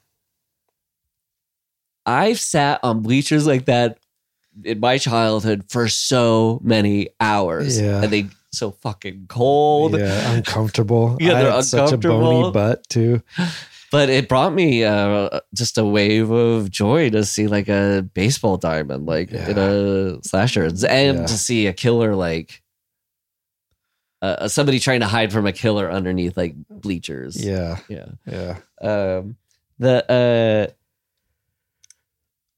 uh uh, with uh Yvonne's death I thought it was cool that it was like a reverse um psycho it was like Oh, the killer yeah. was in the Right. shower Oh yeah. and she kept you keep thinking like is she gonna take a shower oh no she's just gonna go over and keep like tightening the faucet um uh i don't know if it went beyond this era but there's like eyes of a stranger and this and friday the 13th part two have these really cool um when a stranger calls scream level kind of not as long as scream but like an opening that's like long, kind of cat and mouse of somebody moving around in their apartment, and there's a stalker or something there. Uh-huh. They're, um, and I don't know if after this era, after that era, slasher movies like cat and mouse beginning is like boring because now we just want to get onto the kills or meet the characters so we can get onto the kills. But man, I like love them. Yeah, I'm. Tr- uh, I think the movie Looker has one of those. Have you seen Looker? No. Looker? It's worth a watch. Man. Is that a? It's a Crichton, right? Is it a Michael Crichton? Crichton. Yeah. And I just, all I remember at the end, there's a scene where James Coburn and I'm forgetting who else is in the movie and they're Is walking. Susan Dey in it? No. She okay. might be. Okay. Uh-huh. But James Coburn and another man, like I think James Coburn's the villain and the other Uh-huh. man has him at his party or something and they're ostensibly being friendly. But they're just walking with linked arms like gentlemen maybe used to do and never do again. And it just made me want to do that. You know, like imagine just walking down the street or you're at a party going from room to room with another heterosexual man and you're just linked arms and he's kind of like showing him the house. I love that. I know, isn't that cool? I wish that still stuck around. Because I remember in elementary school, my two best friends were Jason Morales and Chris Camarillo, and we used to hold hands. And uh, why does that get beat out of you? You know, I that's know. that's a bummer. I We would know. just and by hold hands on the adolescence, boys are starting to do the like empty seat between us at the movies. Yeah, can't. Yeah, My friends and I never did that. We would laugh at the boys who would do that. do you want to? Uh, uh, Wait, do t- you laugh at the holding hands boys or the no, the guys who needed a seat between them. Oh, yeah, Uh, I remember making fun of two guys. They were older than us. I mean, like, why do you guys need that seat between us? You worried you're gonna like hold hands accidentally or something? Uh, and uh, no, because we saw Matt, Chris, and Jason holding hands at Orchard Elementary. we School. knew we couldn't top it. So Yeah. we don't. Um, and they thought they reversed it on us by being like, "Well, what's that say about you guys that you do sit next to each other?" Um, I will say uh, in the example three thousand five hundred forty-two of why I love my wife, and uh, um, I'd say about a decade ago when we were dating, I was kind of like. Uh, you know, sometimes when I find myself in a situation with somebody who's like a particular type of man, masculine, um, it puts me in a position of do I have to bring that energy Yeah, up? right. It kind of sucks because I usually don't. It's like, well, I didn't make up the rules of the battle. Yeah, So just by me being myself, I automatically like have lost whatever this dick measuring male thing was. And Leslie said to me, she was like, or you are so confident in your masculinity that you don't need to get hung up on how you're projecting that to people. yeah, yeah. And the big like phew. And it felt true to me. Yeah. So yeah, it's Isn't very nice? helpful. Yeah, it's very nice. It It's- is also nice to just get old enough to be comfortable in your skin, whatever your skin is. You know. I mean, yeah, and I dial it too much now when I see somebody do that. I'm like, huh, you're really showing your ass here about how like how unmasculine you are that you have to do this. But uh yeah. Um Well, you're no Jeff Winters, MD. No, I mean if I had those cheekbones, I it'd Oh, be a whole different story. I just this this scene where he comes in and he's wearing what looks more like a Dr. Frankenstein lab smock or like dentist. yeah, I love those dental like uh almost um like imperial guard. Yeah, it's like a tunic or something. But what And- is that? It's the like button Yeah, I guess the flap. Yeah, it's and then that hair mixed with that, and the and then the exchange between Jane and Jeff. There's a line I can't. You just have to watch it. But when she just goes, "I bet you do," and then gives this strangest smile, the the back and forth between them is so alien and strange. And Yeah. Yeah. I mean, uh, the thing we've talked about recently, uh, what we've now been calling like the uh, uh, the aristocrats form of storytelling where it's like, wait, you know the beginning, middle, and end of the joke. You know the beginning, middle, and end of a slash or whatever. So it's just basically the details you fill in that is Yeah. going to make it interesting. And I love the details they filled in with the victims. They were all like really interesting, Yeah. and like to hang out with them for like the ten minutes before they got killed was I really agree. fascinating I know, yeah. this sort of like not beautiful nurse, like older, Yeah. and seeing how he could seduce her to kind of do this dangerous thing of drinking on the job when you're in the hospital. It, but it also made me think of just like, man, the 70s was so freewheeling. I know. I was thinking could that just too. Be Like, like, baby, you want to pour some champagne on New Year's Eve in this hospital? Yeah. could it ever be that easy? Then my favorite thing in that, and it was not intended, but he's about to kill her. So he presses play and record as you would on a boombox like that. But as he does that, the music changes to suspense music and it just looks like he pressed play and brought his own horror movie score as he's about to kill her. So it was, it's so synced that I thought that's what he did. I was like, what is he putting? He's putting on thriller music so he can I gotta watch that again. That is so funny that he would be Yeah. like, uh, hey, I like a little soundtrack to my killings. and, and this shows you you know i wear gloves and i premeditated and planned all this out i scored my own music for the night It just adds also to his performance element. He's Yeah. like, I like a little uh he's like a one-man renaissance man um I um with that voice he's doing too, the little did you notice they said uh he sounds like the Phantom? yeah And then I found out later that's a I've seen Phantom of the Paradise a few times, the De Palma movie. Yeah. But that's what they were referencing. Does he talk like that Yeah, I've he's got this like kind of robotic thing. oh.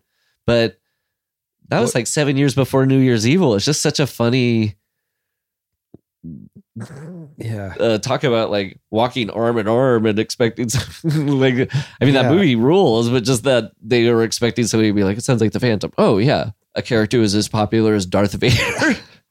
I know there's no way they mean the phantom like the radio serial right he didn't talk I mean, when I first heard it, I thought when she said the Phantom, I thought is she saying like some Phantom of the Opera but that thing? yeah from the original yeah I don't Yeah, know. like he sounds like the movie character. The must be Phantom. maybe that was their nod to like being fans of that movie or something Yeah, him calling himself evil was cool though. and his son uh that weird kind of split two way this feels like a part three or four where they're trying to set up a, a handoff from one coat to the next which they do do in this movie yeah uh in a way that like makes for a really creepy ending like that I, that worked on me i was like oh god Yeah. the evil uh it was their version of halloween of like right there's something still out there that could get you And Derek improvised all that stuff with the stocking and the Yes. pin. Yeah, apparently. Yeah. I know the in Brantley Palmer's notes, it was like sort of a just a simple, much like in Taxi Driver, where Robert De Niro was like, Travis looks in the mirror, and then he did uh, "You Talking to Me," Yeah. uh, even though it wasn't scripted.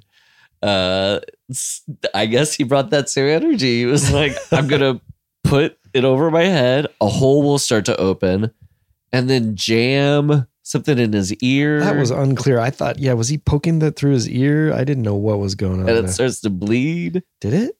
I thought it started bleeding, but maybe know. it was um, you know, when something's so scary, you make up in your in your brain a, a false memory. Yeah. Oh, there was blood everywhere. Paul, Derek had no blood. what?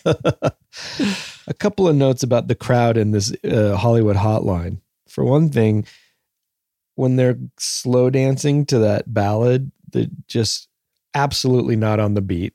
So they're obviously playing something completely different at the time. Yes. Then when they do what I think is their version of a mosh pit, which just is people jumping off a three foot wall to the ground safely in a in a like orderly fashion. And in a low budget movie where you can't have like pay a lot of extras, so it was just kind of like twenty people, kind of like Yeah. moving around. Some of them sort of like look like authentic punkers and new Wave. Most of them looking at the camera. uh yeah that was a uh yeah it was very like early mosh and i Yeah. did think the same thing that the she's like, "We're gonna pick the new wave hit of the year. This is Shadow," and they play New Year's Eve on it. Sounds like new wave, like a glam rock sort of thing. But then their next song is like slow down blues Yeah. the rose and theme song and I'm like i was like they're playing they're following up that high energy song with this I don't know. All the music grew on me throughout the movie. Well we've talked say. before i think when a band shows up in a movie and we're like our hearts go out because it's like i think that was an up and coming band Yeah. that a producer was like, be. "Do you want to do two nights and shoot this thing?" And they're like, "Yeah." Yeah. And then that means down the line, some kid gets to go. My dad was in the band Phantom, and they played a song in the movie or whatever. You Yeah. know, it's like Shadow and Made in Japan. I looked them up by the way. You did? And what'd you find out? Made in Japan had some releases, and they were yeah. Uh, same with Shadow.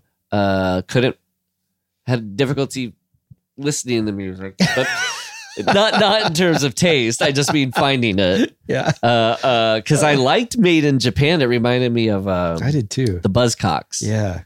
Uh, when in high school, I bought like Buzzcocks Greatest Hits, and I wore that CD out, man. I Uh. loved it so much. And so yeah, when they're like, oh, oh, dumb blondes. Eh, she's a dumb blonde. Yeah. And then they have the sound of him singing dumb blondes echo into the next scene as the two blonde victims are like walking Right. out of the uh where does he pick them up? Oh, that disco Th- bar. This is yeah. I have a note where you can fucking have your Hollywood hotline. I want to party in this I supper club, shitty supper club, whatever this is. I don't know. I had to get up and walk back and forth here because I agree with you. So when I saw that, I'm like, why are they spending time at all, any character in this universe, at anywhere else but this place?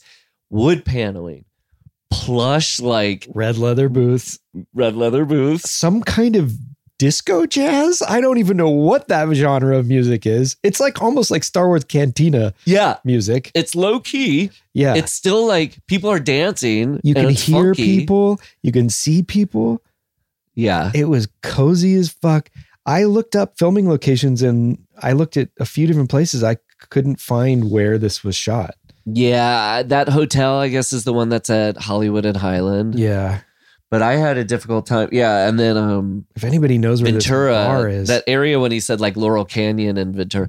Oh yeah, if it still exists, I doubt it, but because this movie wasn't um building sets. That had to be a real. it had to be. I mean, it also looked too authentic. There, it was too imperfect for it to could be. Yeah, obviously, yeah, they are very likely. Oh, that place Remodeled it. And then yeah, he picks up like two groovy chicks, too. And that's when he puts on his sleepaway camp must fake mustache. Oh my god! And I love his like. Well, this is the first time you realize he's going to be doing disguises. So it's like, Yes. oh fuck yes, and this is where it starts to feel a bit like a porn too, because Yes. when he meets this woman who's just heavily made up and he's wearing this mustache and in the valley. yeah, in the valley in a like cocktail bar.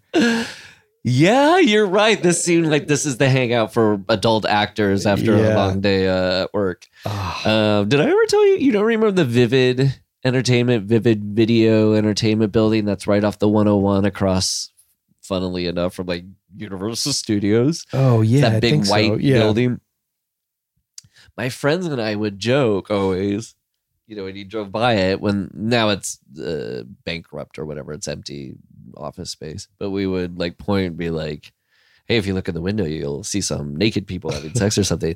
One time after a day at Universal Studios, we were driving out. Somebody made that joke. We looked out and saw a naked man and a woman. They had lights set up and we saw them. Didn't see the penetration part, but just saw Oh like my the above waist part. Really? Yes.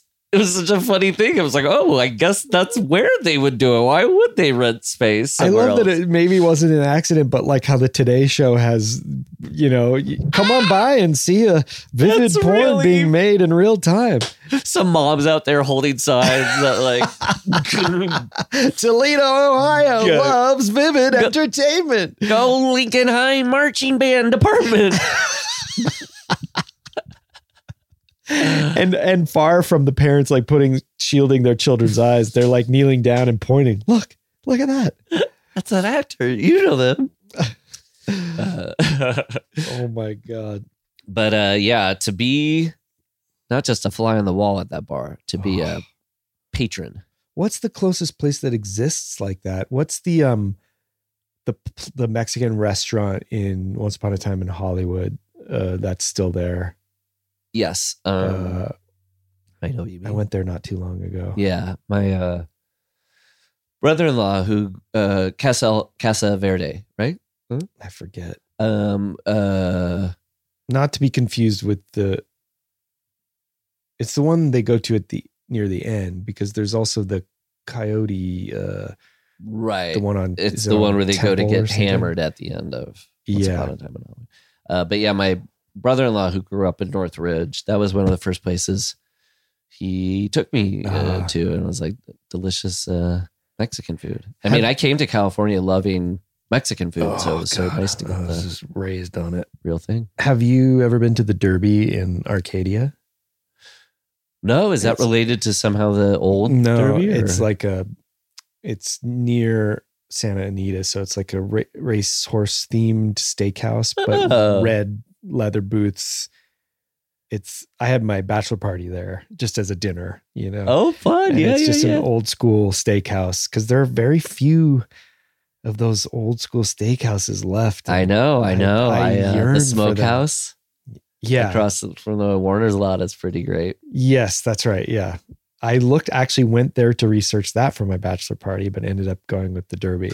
Yes, uh, that I, I I feel that probably is better because just to go over the hill or uh, down the street to Burbank is an exciting. It's Yeah. trying a place that you've never maybe been to. I like the recommend Derby. you, you try it out sometime. And Well, and- did you ever get to go to the, like the Brown Derby and stuff before it closed? yeah, I 'Cause I went came there right in the like height of the swing days. Yes. Where my friend Jeff Davis was big into swing dancing in the 90s. And I would go with him and I could not swing dance.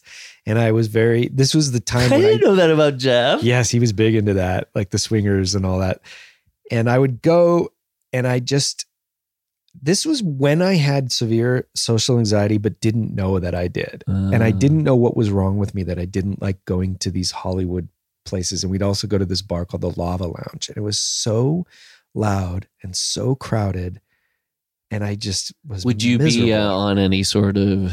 Would you drink there or something? I might have a aid drink, but I I didn't drink much back then, and I still had never tried pot, and Mhm. so I just feel like those places are so loud because in the quietest of places, uh, no judgment. It's what happens. It's just like drunk people get loud. yeah. So then when it's at a bar around loud people with music, it's like, oh, this is Yeah. guaranteed to be very loud. but I was just so out of my element in being able to, if if I could even hear people know Mm. what to say, and I just was. I think I I was still in that denial phase of thinking like, yes, I should like this, I should like this, and then Well, I wouldn't, if I had gone there, I wouldn't have danced because I'd be scared to like, would you dance? no, I didn't know how to. These Yeah. were good swing dancers, Yeah. and they were dressed to the part, and Uh huh. I I had no business. So I was just off on the. I was a wallflower, hoping that there was some other f- person in our friend group I could kind of hang back with, but that wasn't always the case. You know what's really funny about that, Matt, is like um you were getting the closest to the real thing version of the swingers big band thing by going to that. Um uh was that by the way, is that old derby up the street from where we first met? yeah, It's just up from it's Little where Dogs, that right? Chase Bank is. Yes, yeah. yeah. Uh, That's right. I should have just so you didn't know when you were feeling that social discomfort just down the Oh, it street. would have helped because it would have told me you're going to meet someone who's so like-minded and and you're you have these simple pleasures in common that are kind of antithetical to this of in both ways, both in volume and uh, Yeah. interest. Yeah. and just telling you yourself you like this when you don't you know? yes i've oh i've totally been in those places with that spot before the um uh but the brown derby that you were going there and it's like the closest to the real thing um i'm sure a lot of those people being young living in los angeles both men and women attractive people you and jeff you guys are both hey speaking of the uh, aforementioned looker You guys are both lookers. Well, uh, You're going- I, you're- I you're was hitting the scene? I had no confidence. He was.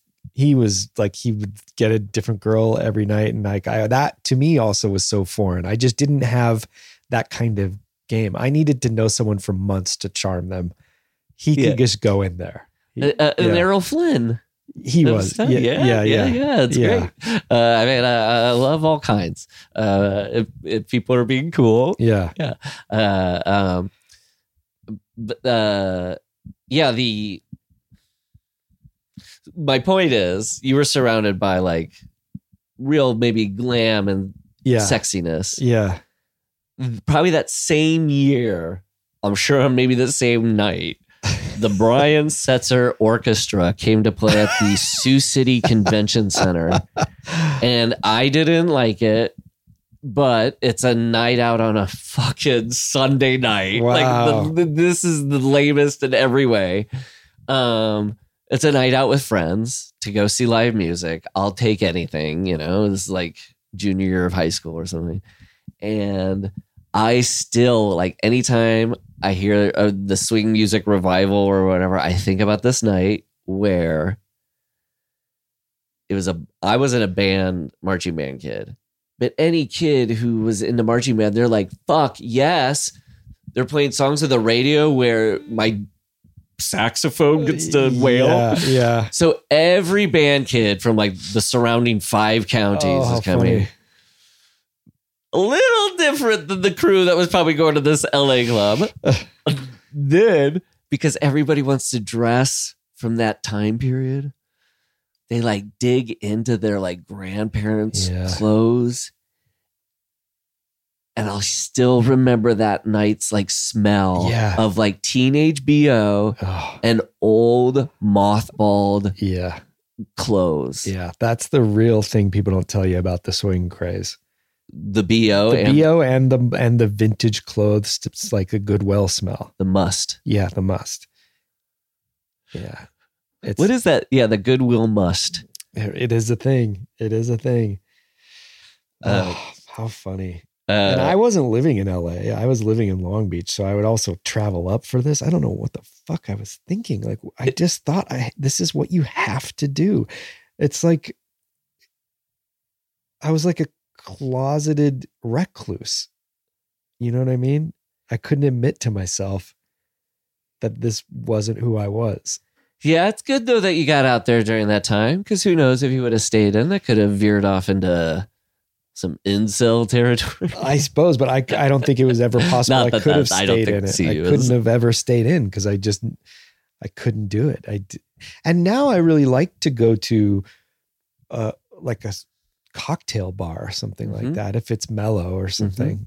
It's just got to be mellow. It's got to be cozy. yeah, what is it? It, it? it still to this day, if it's kind of a, a place that's overpopulated and loud. Forget it. I can't do it. Also, you know, like you you do lose certain frequency in hearing when you age too. Mhm. I hated it when I was younger, but now I really, in that kind of setting, I, I can't really hear everything, you know?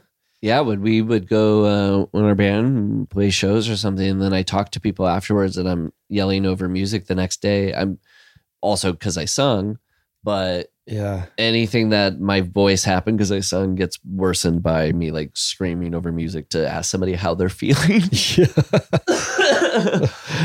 oh, we're we're bearing the lead. We have a Townland and uh, Don't Stop or We'll That Die Sloppy Boy. Sloppy Boy show on January 26th at the Lodge Room, which was such a fun gig last time. yeah, we wanted to kick off the new year right, January 26th, uh, the Thursday at the Lodge Room, which is a beautiful venue Yeah. where we played our previous show, and it was such a grand time. We'll be selling Townland vinyl. This is the first time we're doing that live. We saved some, even though we sold out online. We saved a. we'll be selling our vinyls for the first time at a live uh, Come venue. down, everybody. Say hi. We'll Buy some um, some of that uh, licorice pizza. yeah. Um, the uh, um, what's your favorite slang for a record? Licorice pizza, hands down. hands down. Um, now, when he picks the girls up in the at the disco bar, the Bee Gees disguise, Yeah. and he says he's good. He works. He name drops Erik Estrada. Oh, yeah. Um, He's got game. This guy. I know he knows the right name to drop. He doesn't need to kill. Like he, he- this guy could be scoring. He's a lady killer Yeah, the other but- way. Yeah. um the way uh but yeah when he's like um trying to get them out of the bar to like kill them i think it would be funny if he was like still trying to get to erik estrada's house to do it Maybe. It does seem like he had a very clear destination that we never got to see what it was. yeah somewhere around ventura and laurel canyon Yeah. that intersection uh, Let's talk about the exchange when the diarrhea roommate goes into the liquor store to buy champagne. The the strange interchange between the liquor store owner and her yep rivals that famous scene in the room where he goes in to buy flowers. Do you know that? yes and it's so non uh un, What, like what yeah is- what is happening there? it was weird. It seemed like she was suspicious of the clerk. But then he just is stilted and doesn't really respond. And And then the fact that that moment came after. I mean, it's why I love these mo- the low budget exploitation movies. And when I was a kid and we were renting these, the first thought I had when we were watching them, when they do strange things, I was like, "Well, that's what's fun about these movies. yeah, They're not getting like, a second take. just not getting noted to death. Where it's like, why no, would somebody That's for don't sure. do this? They're just sometimes trying to fill out a running time. They're so not getting noted to life. Oh my god! but when she was going like TM, and then I did this, and then I, she's listing off all the things, and she was like, TM could it cured her diarrhea. Yeah. I was like, this is really funny. I was I laughing it up. It's, Yeah. uh, it, it, even a horror movie made by a studio, if a studio even made a horror movie, they wouldn't allow a five minute No. scene where This this a girl he picked up at a bar is talking about TM and how cures diarrhea. this reminded me of those early child's play movies where it was just one man's fancy and he kind of like Yes. stream of consciousness wrote scenes and didn't look back and Well, didn't the writer and producer, the director, all meet like in nom or something something like that yeah. So they it's came got that feel. Maybe that's Richard's backstory as well. oh i like that. Can we do a pee break? Oh, sure. we'll be right back. Uh, new year's peevil. With Gourley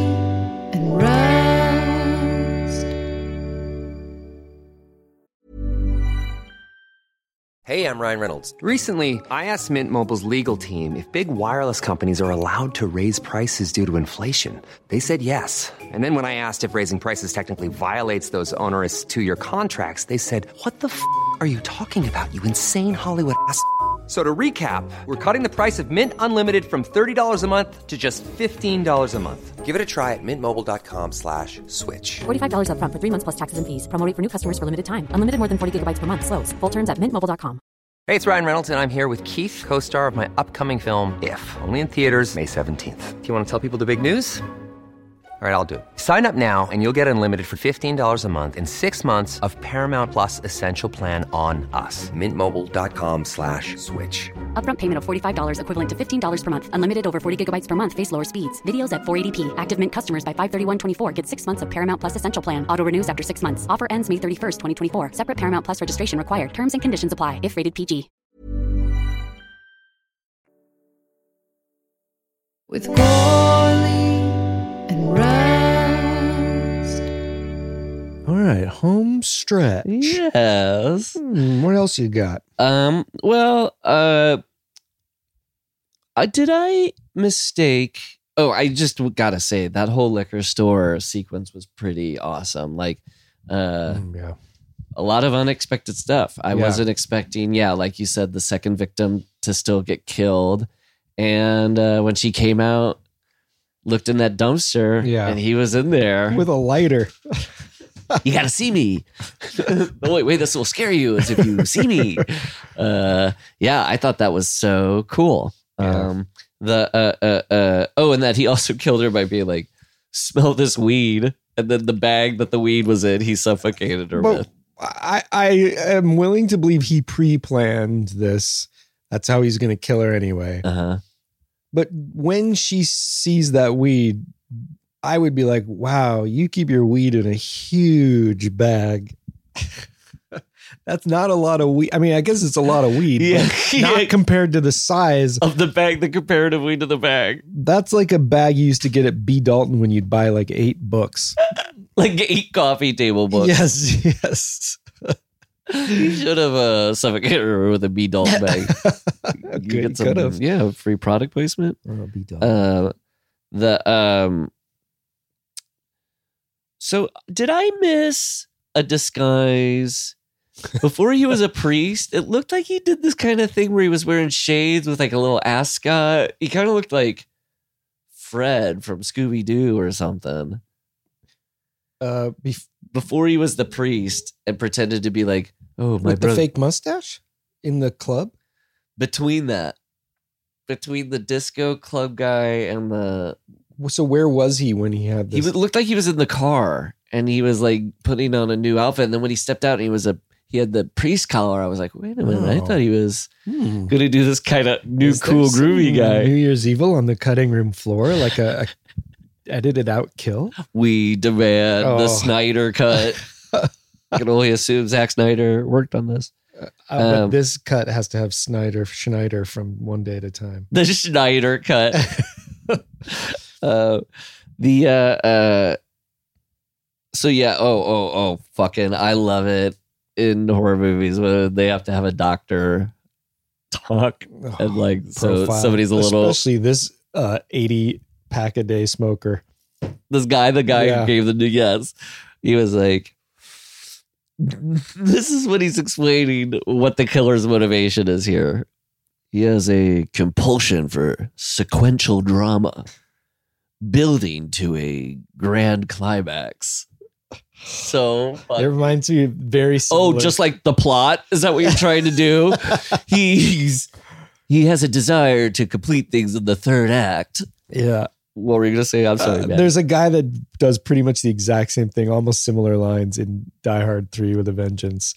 And he's kind of mocked, but he's, you know, a criminal profiler and it's just similar voice and like all this psychobabble. And God, it- those never does that character ever get honor. It, it's the therapist and the film critic character in a movie. They'll never be treated kindly. yeah. because I guess for that it's like uh, for the therapist, the the profiler people, it's like, oh my god, you're a shrink and a bureaucrat, That's right. you piece of shit. you took your science and sold it out to the civil services. Gross. Don't you know how much more money you could be making privately? I mean, that's what people are most upset about. Uh, uh, when, okay, dude. Uh, also, that he was saying that because the women had breast mutilation, he had a mother fixation. But then while the, he's giving the, they show Derek like peeking around the corner looking at his mom to suggest he also has Yeah, I think so. um, the Diane character did seem kind of like. Um, Is Diane Blaze? yeah, sorry, Okay. um, Blaze. I should just call her by her birth name, Blaze. Uh, she like it did seem like the movie's point of view or politics was a little like this is women's lib gone too far. Oh, interesting. Yeah, Right. She's, she is a very negligent mother in the beginning. and a very interesting final girl because Yeah. like Derek is the person who gets a lot of what the final girl usually does, kind of like that emotional access of like, oh, Derek's sad. I'm sad for Derek that Derek's sad. Yeah. With the mom, you don't really get that. So when she's in the elevator, as badass as that sequence was, it was just like I was like, oh. I Yeah. know. I care for her because she's a human being, but it's not like she's been like, Well, she Uh, also looks like someone who would be killed maybe fourth in line in a movie because she's got all this really extreme rouge on her cheeks and Yeah, it's kind of like in Halloween Five, the final girl that gets chosen. You're like, wait, her? yeah. Uh, uh, but yeah. Uh, so when she, I don't know. Um, That cop that it protects her, it was really refreshing to see like a, a very capable, not the lieutenant, but the Oh, that Like, guy. the regular cop that goes with her in the elevator. He seemed But- like a real cop because he wasn't that great of an actor, but he was I know. like, "Hey, I'll stay here with you and make sure you don't." Uh, yeah, he was really thorough, and I he would go. that. I know. I was refreshing to see that in a horror movie of someone where I actually felt like I think she's pretty well protected with this guy. More than that lieutenant Yeah. who says stuff. Like when they listen to the recording, he goes, "Sounds like he's using some sort of voice modifier." You Processor. think Yeah, processor? processor. Oh, really? you don't think a human being? But turns out he wasn't. Oh, then he was doubly stupid. uh, um, made in Japan, uh, playing their next hit song. A real hat on a hat thing coming from a band made in Japan with their hit song Bonsai. We get it, guys. I Uh, think I'm. They have a song called "I Think I'm Turning American." Who was the band that had? They had an album called "Made in Japan," but it was M A I D E N, like "Made in Japan." Was that Iron Maiden? No. maybe because I'm thinking of right now Breakfast in America, the Supertramp album. Oh yeah. which um, has neither the words made or Japan in it in a way shares the word in. is Made in Japan. Very difficult word to find in other things in. It's Iron. Yeah, it's Iron Maiden What's it Uh, called? album. Made in Japan, but spelled Maiden like Fair Maiden. Is it like their live album in Japan or Uh, something? released as Heavy Metal Army in Japan as a live EP by the British heavy metal band Iron Maiden. I mean, that's a pretty brilliant name. I know. I love Japan. fucking Wow. metal bands and stuff that have puns because it's just like, And they had Eddie. we're too, so like- evil, we use wordplay. I w- I liked Iron Maiden. It was one of the first two CDs I ever bought. I bought Uh-huh. Fine Young Cannibals, The Raw and the Cooked, and Iron Maiden, Aces High. But they never like fully grabbed me like Van Halen or Def Leppard. But their branding, top notch. That character Eddie. yep. Oh my god. Good work. Yeah. Um, Oh, another thing that cop says. yeah. She goes, "Do you have any kids?" Yeah, I got two sets of twins. I missed that. He has four kids. yeah, but what? What a weird thing to twins. throw in there. I got two sets of twins. It does feel like maybe is this guy a real cop that was just helping out on the set? And does he have two sets of twins? Yeah, like right before they shot, the director was like, "What the fuck? Two sets of He's like, "Yeah, yeah, yeah." Yeah. Well, we got to put that. We need a document of this weirdness. Can you repeat that on camera? Um, I like the sort of proto silver uh, or proto sliver of uh, Oh, William yeah. Baldwin, early William Baldwin watching the surveillance cameras on the elevator. What is with this access panel that you can just easily take that that cover off, control video, and all the controls of the elevator using only a series of alligator clips, wires, and a screwdriver. From the beautiful period that brought us Superman 3, where technology Oh. is unknown enough Yeah. that it can do anything the movie requires. Yeah. But like once people around like I don't know, mid nineties, late eighties start going like, eh, computer, I don't Yeah. think can build a shirt right now for these people. uh, oh, I want to put just the timeliness of this. This was 11 days after uh, John Lennon was murdered. oh, So all this like crazy talk they're having about protecting her, and there's a madman who wants to kill her, and then Mm. oh, they cite two examples. They're like Son of Sam, Zodiac. He's doing this for attention and stuff, and it's like, oh my god, I very wonder what it what it was like to sit in the theater Yeah. and watch this and be like seeing uh them talk about a killer who wants attention by killing a public figure. Another interesting thing where a movie is prescient about that sort of thing. Mm-hmm. Have you ever heard of Able Archer 83?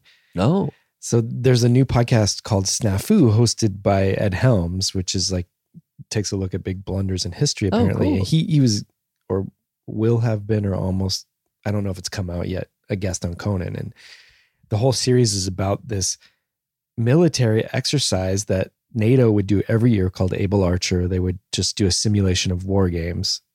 War games had come out in 83. And then in November of 83, this they did their annual war games, but for some reason this year the Soviets were watching it and thought it was real and we came so close to nuclear armageddon and it's been hidden all these years. damn, because they didn't.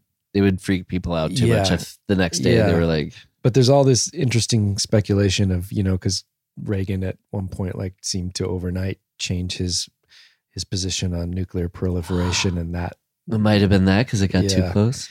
I don't know. I'm only an episode or two in, but it, that uh, Oh. Cold War nuclear history like that is just keeps me alive.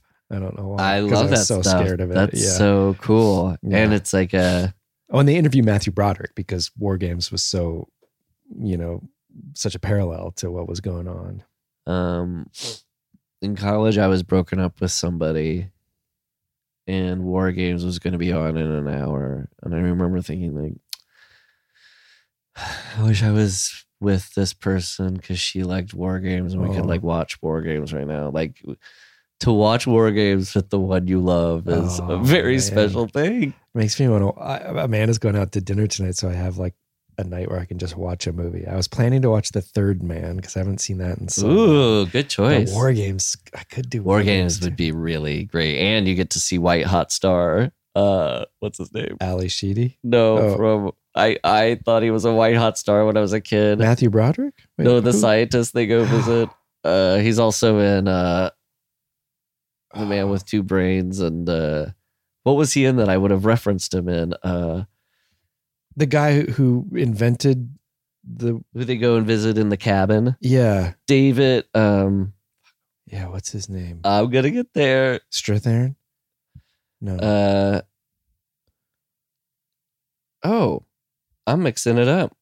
So the actor is John Wood, but the actor I thought it was um was well, you'll see when I find out. Um, but yeah, uh, War Games is a is a cozy watch. Also, the fact that it's two people falling in love. yeah, Isn't it funny that like a thriller, the story could either be while all the things happening, somebody's falling in love. It's a married couple whose love is being tested with the Mhm. adventure, or they're it's like outbreak and they're divorced, and maybe Oh, this yeah. adventure will get them falling. If I had to choose, I want to see two people falling Same. in love. What am I crazy? That's What did the guy that's actually in that movie? What else was he in? oh, David Warner is the person. Oh, like, he wait, does look like David Warner. Yes. Yes. yeah, and it's the same kind of character David Warner How- would play. yeah. Right. But uh War Games and uh Cloak and Dagger would make a good double Oh, feature. God, should we? How do we squeeze Gentle espionage. cozy, cozy espionage? Yeah, let's do a cozy espionage run. a That's mini really good. season. Yeah, because those are thrillers. Because what would be another Third Man is uh because Oh. Cloak and Dagger is basically a riff Also, on third. No, what pa- is it? Patriot games? too. yeah, Patriot Games. is sure. a cozy, thrill, cozy espionage kind of. Uh, what is that? Espionage. I'm trying to fit in cozy into a. Wait, I'm just trying to think if there are other really cozy espionage movies. So Cloak and Dagger and War Games, I mean, Tinker Tailor Soldier Spy is very cozy. very cozy, very Yeah. very dry. Are you talking about the movie or the series? The movie. Yeah, Yeah. yeah. If we watch the movie, Have you seen that movie? I've seen the movie. Yeah, Yeah. I loved it, No, yeah. but I didn't see the series or read the book. The series is even cozier. And I've been a tinker, but not a tailor. I've been a tinker, a tailor, a soldier, a spy. All right, let's take this home. yes. Uh, I have uh, a big question oh, let's hear it. about the mask. Are you there yet when he reveals Oh, that's what I was going to say. If you have a mask that's that cool, Yeah. wear it all the time, buddy. Is that Stan Laurel? I have the same note. I was like, is that Stan Laurel? It think it looks like a, at least that's maybe what this company is going for that they want It you works. to see it. It's a think good slasher mask. it is a really good slasher mask, and that actor's eyes underneath it are really good. And then when his son wears it at the end of the movie, and he's wearing it, and he's driving the ambulance, that was really freaky. Kind of reminds me of Jason's mask in part five when he's in the muscle car. Yes. A little bit. There's something about the, Yeah. the Uh, essence of it. um. The uh uh.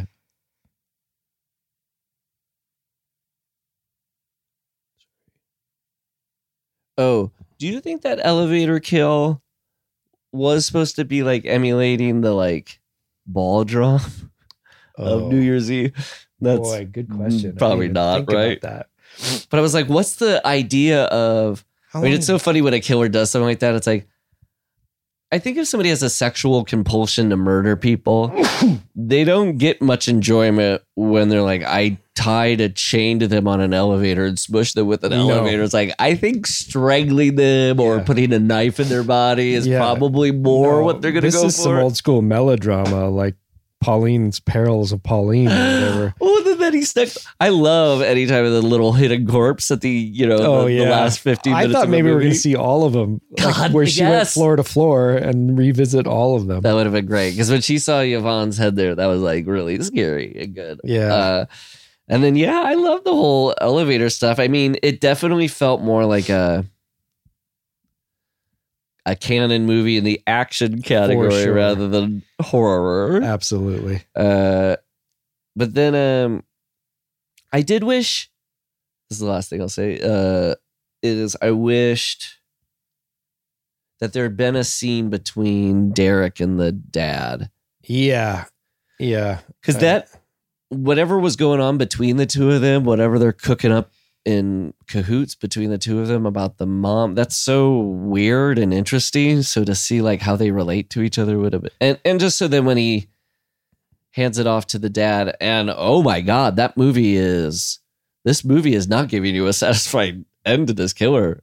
A killer No, commits suicide takes is his own wild. life after reciting Hamlet and kind of revealing like I know he has an overall motivation for this, but it does seem like his like immediate concrete motivation is I want to go to the Rose Bowl game with my son. Oh my god, I LOL that that is like, and then tomorrow you can sleep in, meaning she's like dead or something. He's like, and I'm gonna take my son to the Rose Bowl game. and we are gonna shit talk you like you can't believe and watch And if my son doesn't get up for it, I'll pretend that the door won't close.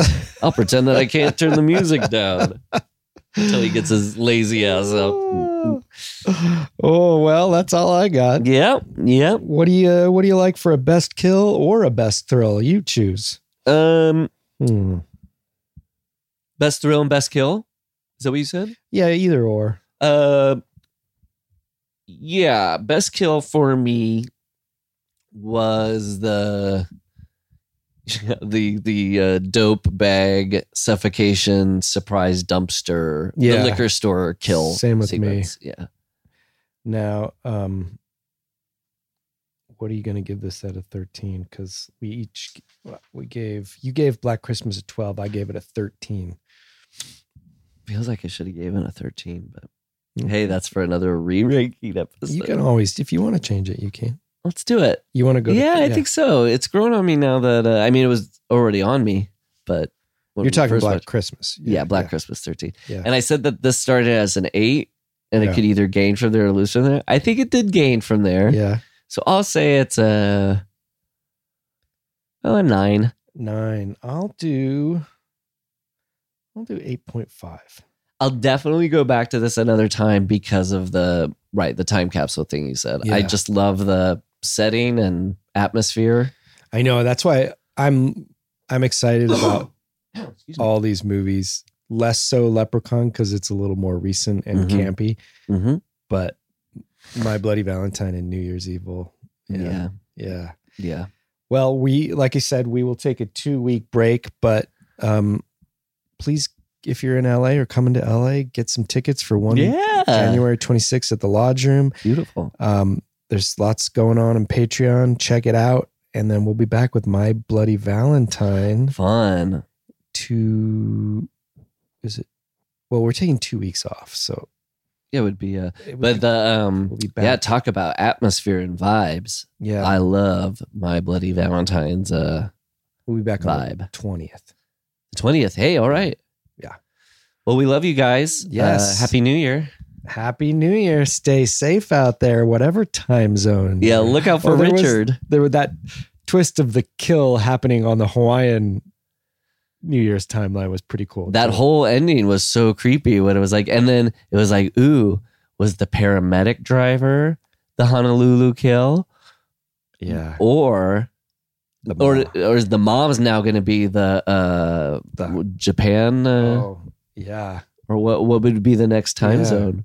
it's it, it's a kind of interesting connection to Black Christmas where it ends with the final girl having survived but probably going to die Yeah. or or having just been killed possibly like in black christmas having that kind of oh, lingering still out there is very creepy. but a phone call connected to it and a and a new year's connected yes. to the kill yeah. Yeah, you're right. all right over to you my bloody valentine you better keep this going Yeah, look out. we'll see you next time Bye bye. bye For more Gourley and Rust content, head over to patreon.com slash with Gourley and Rust to get episodes ad-free and a whole week early.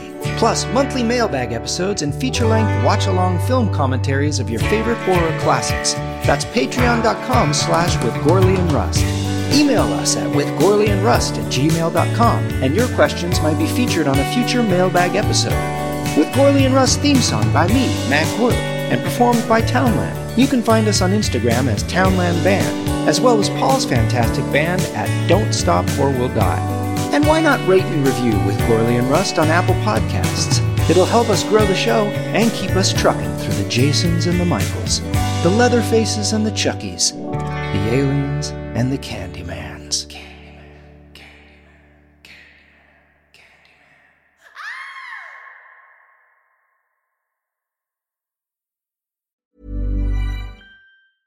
Even when we're on a budget, we still deserve nice things. Quince is a place to scoop up stunning high-end goods for 50 to 80% less than similar brands. They have buttery soft cashmere sweaters starting at $50, luxurious Italian leather bags, and so much more. Plus, Quince only works with factories that use safe, ethical, and responsible manufacturing. Get the high-end goods you'll love without the high price tag with Quince. Go to quince.com slash style for free shipping and 365-day returns.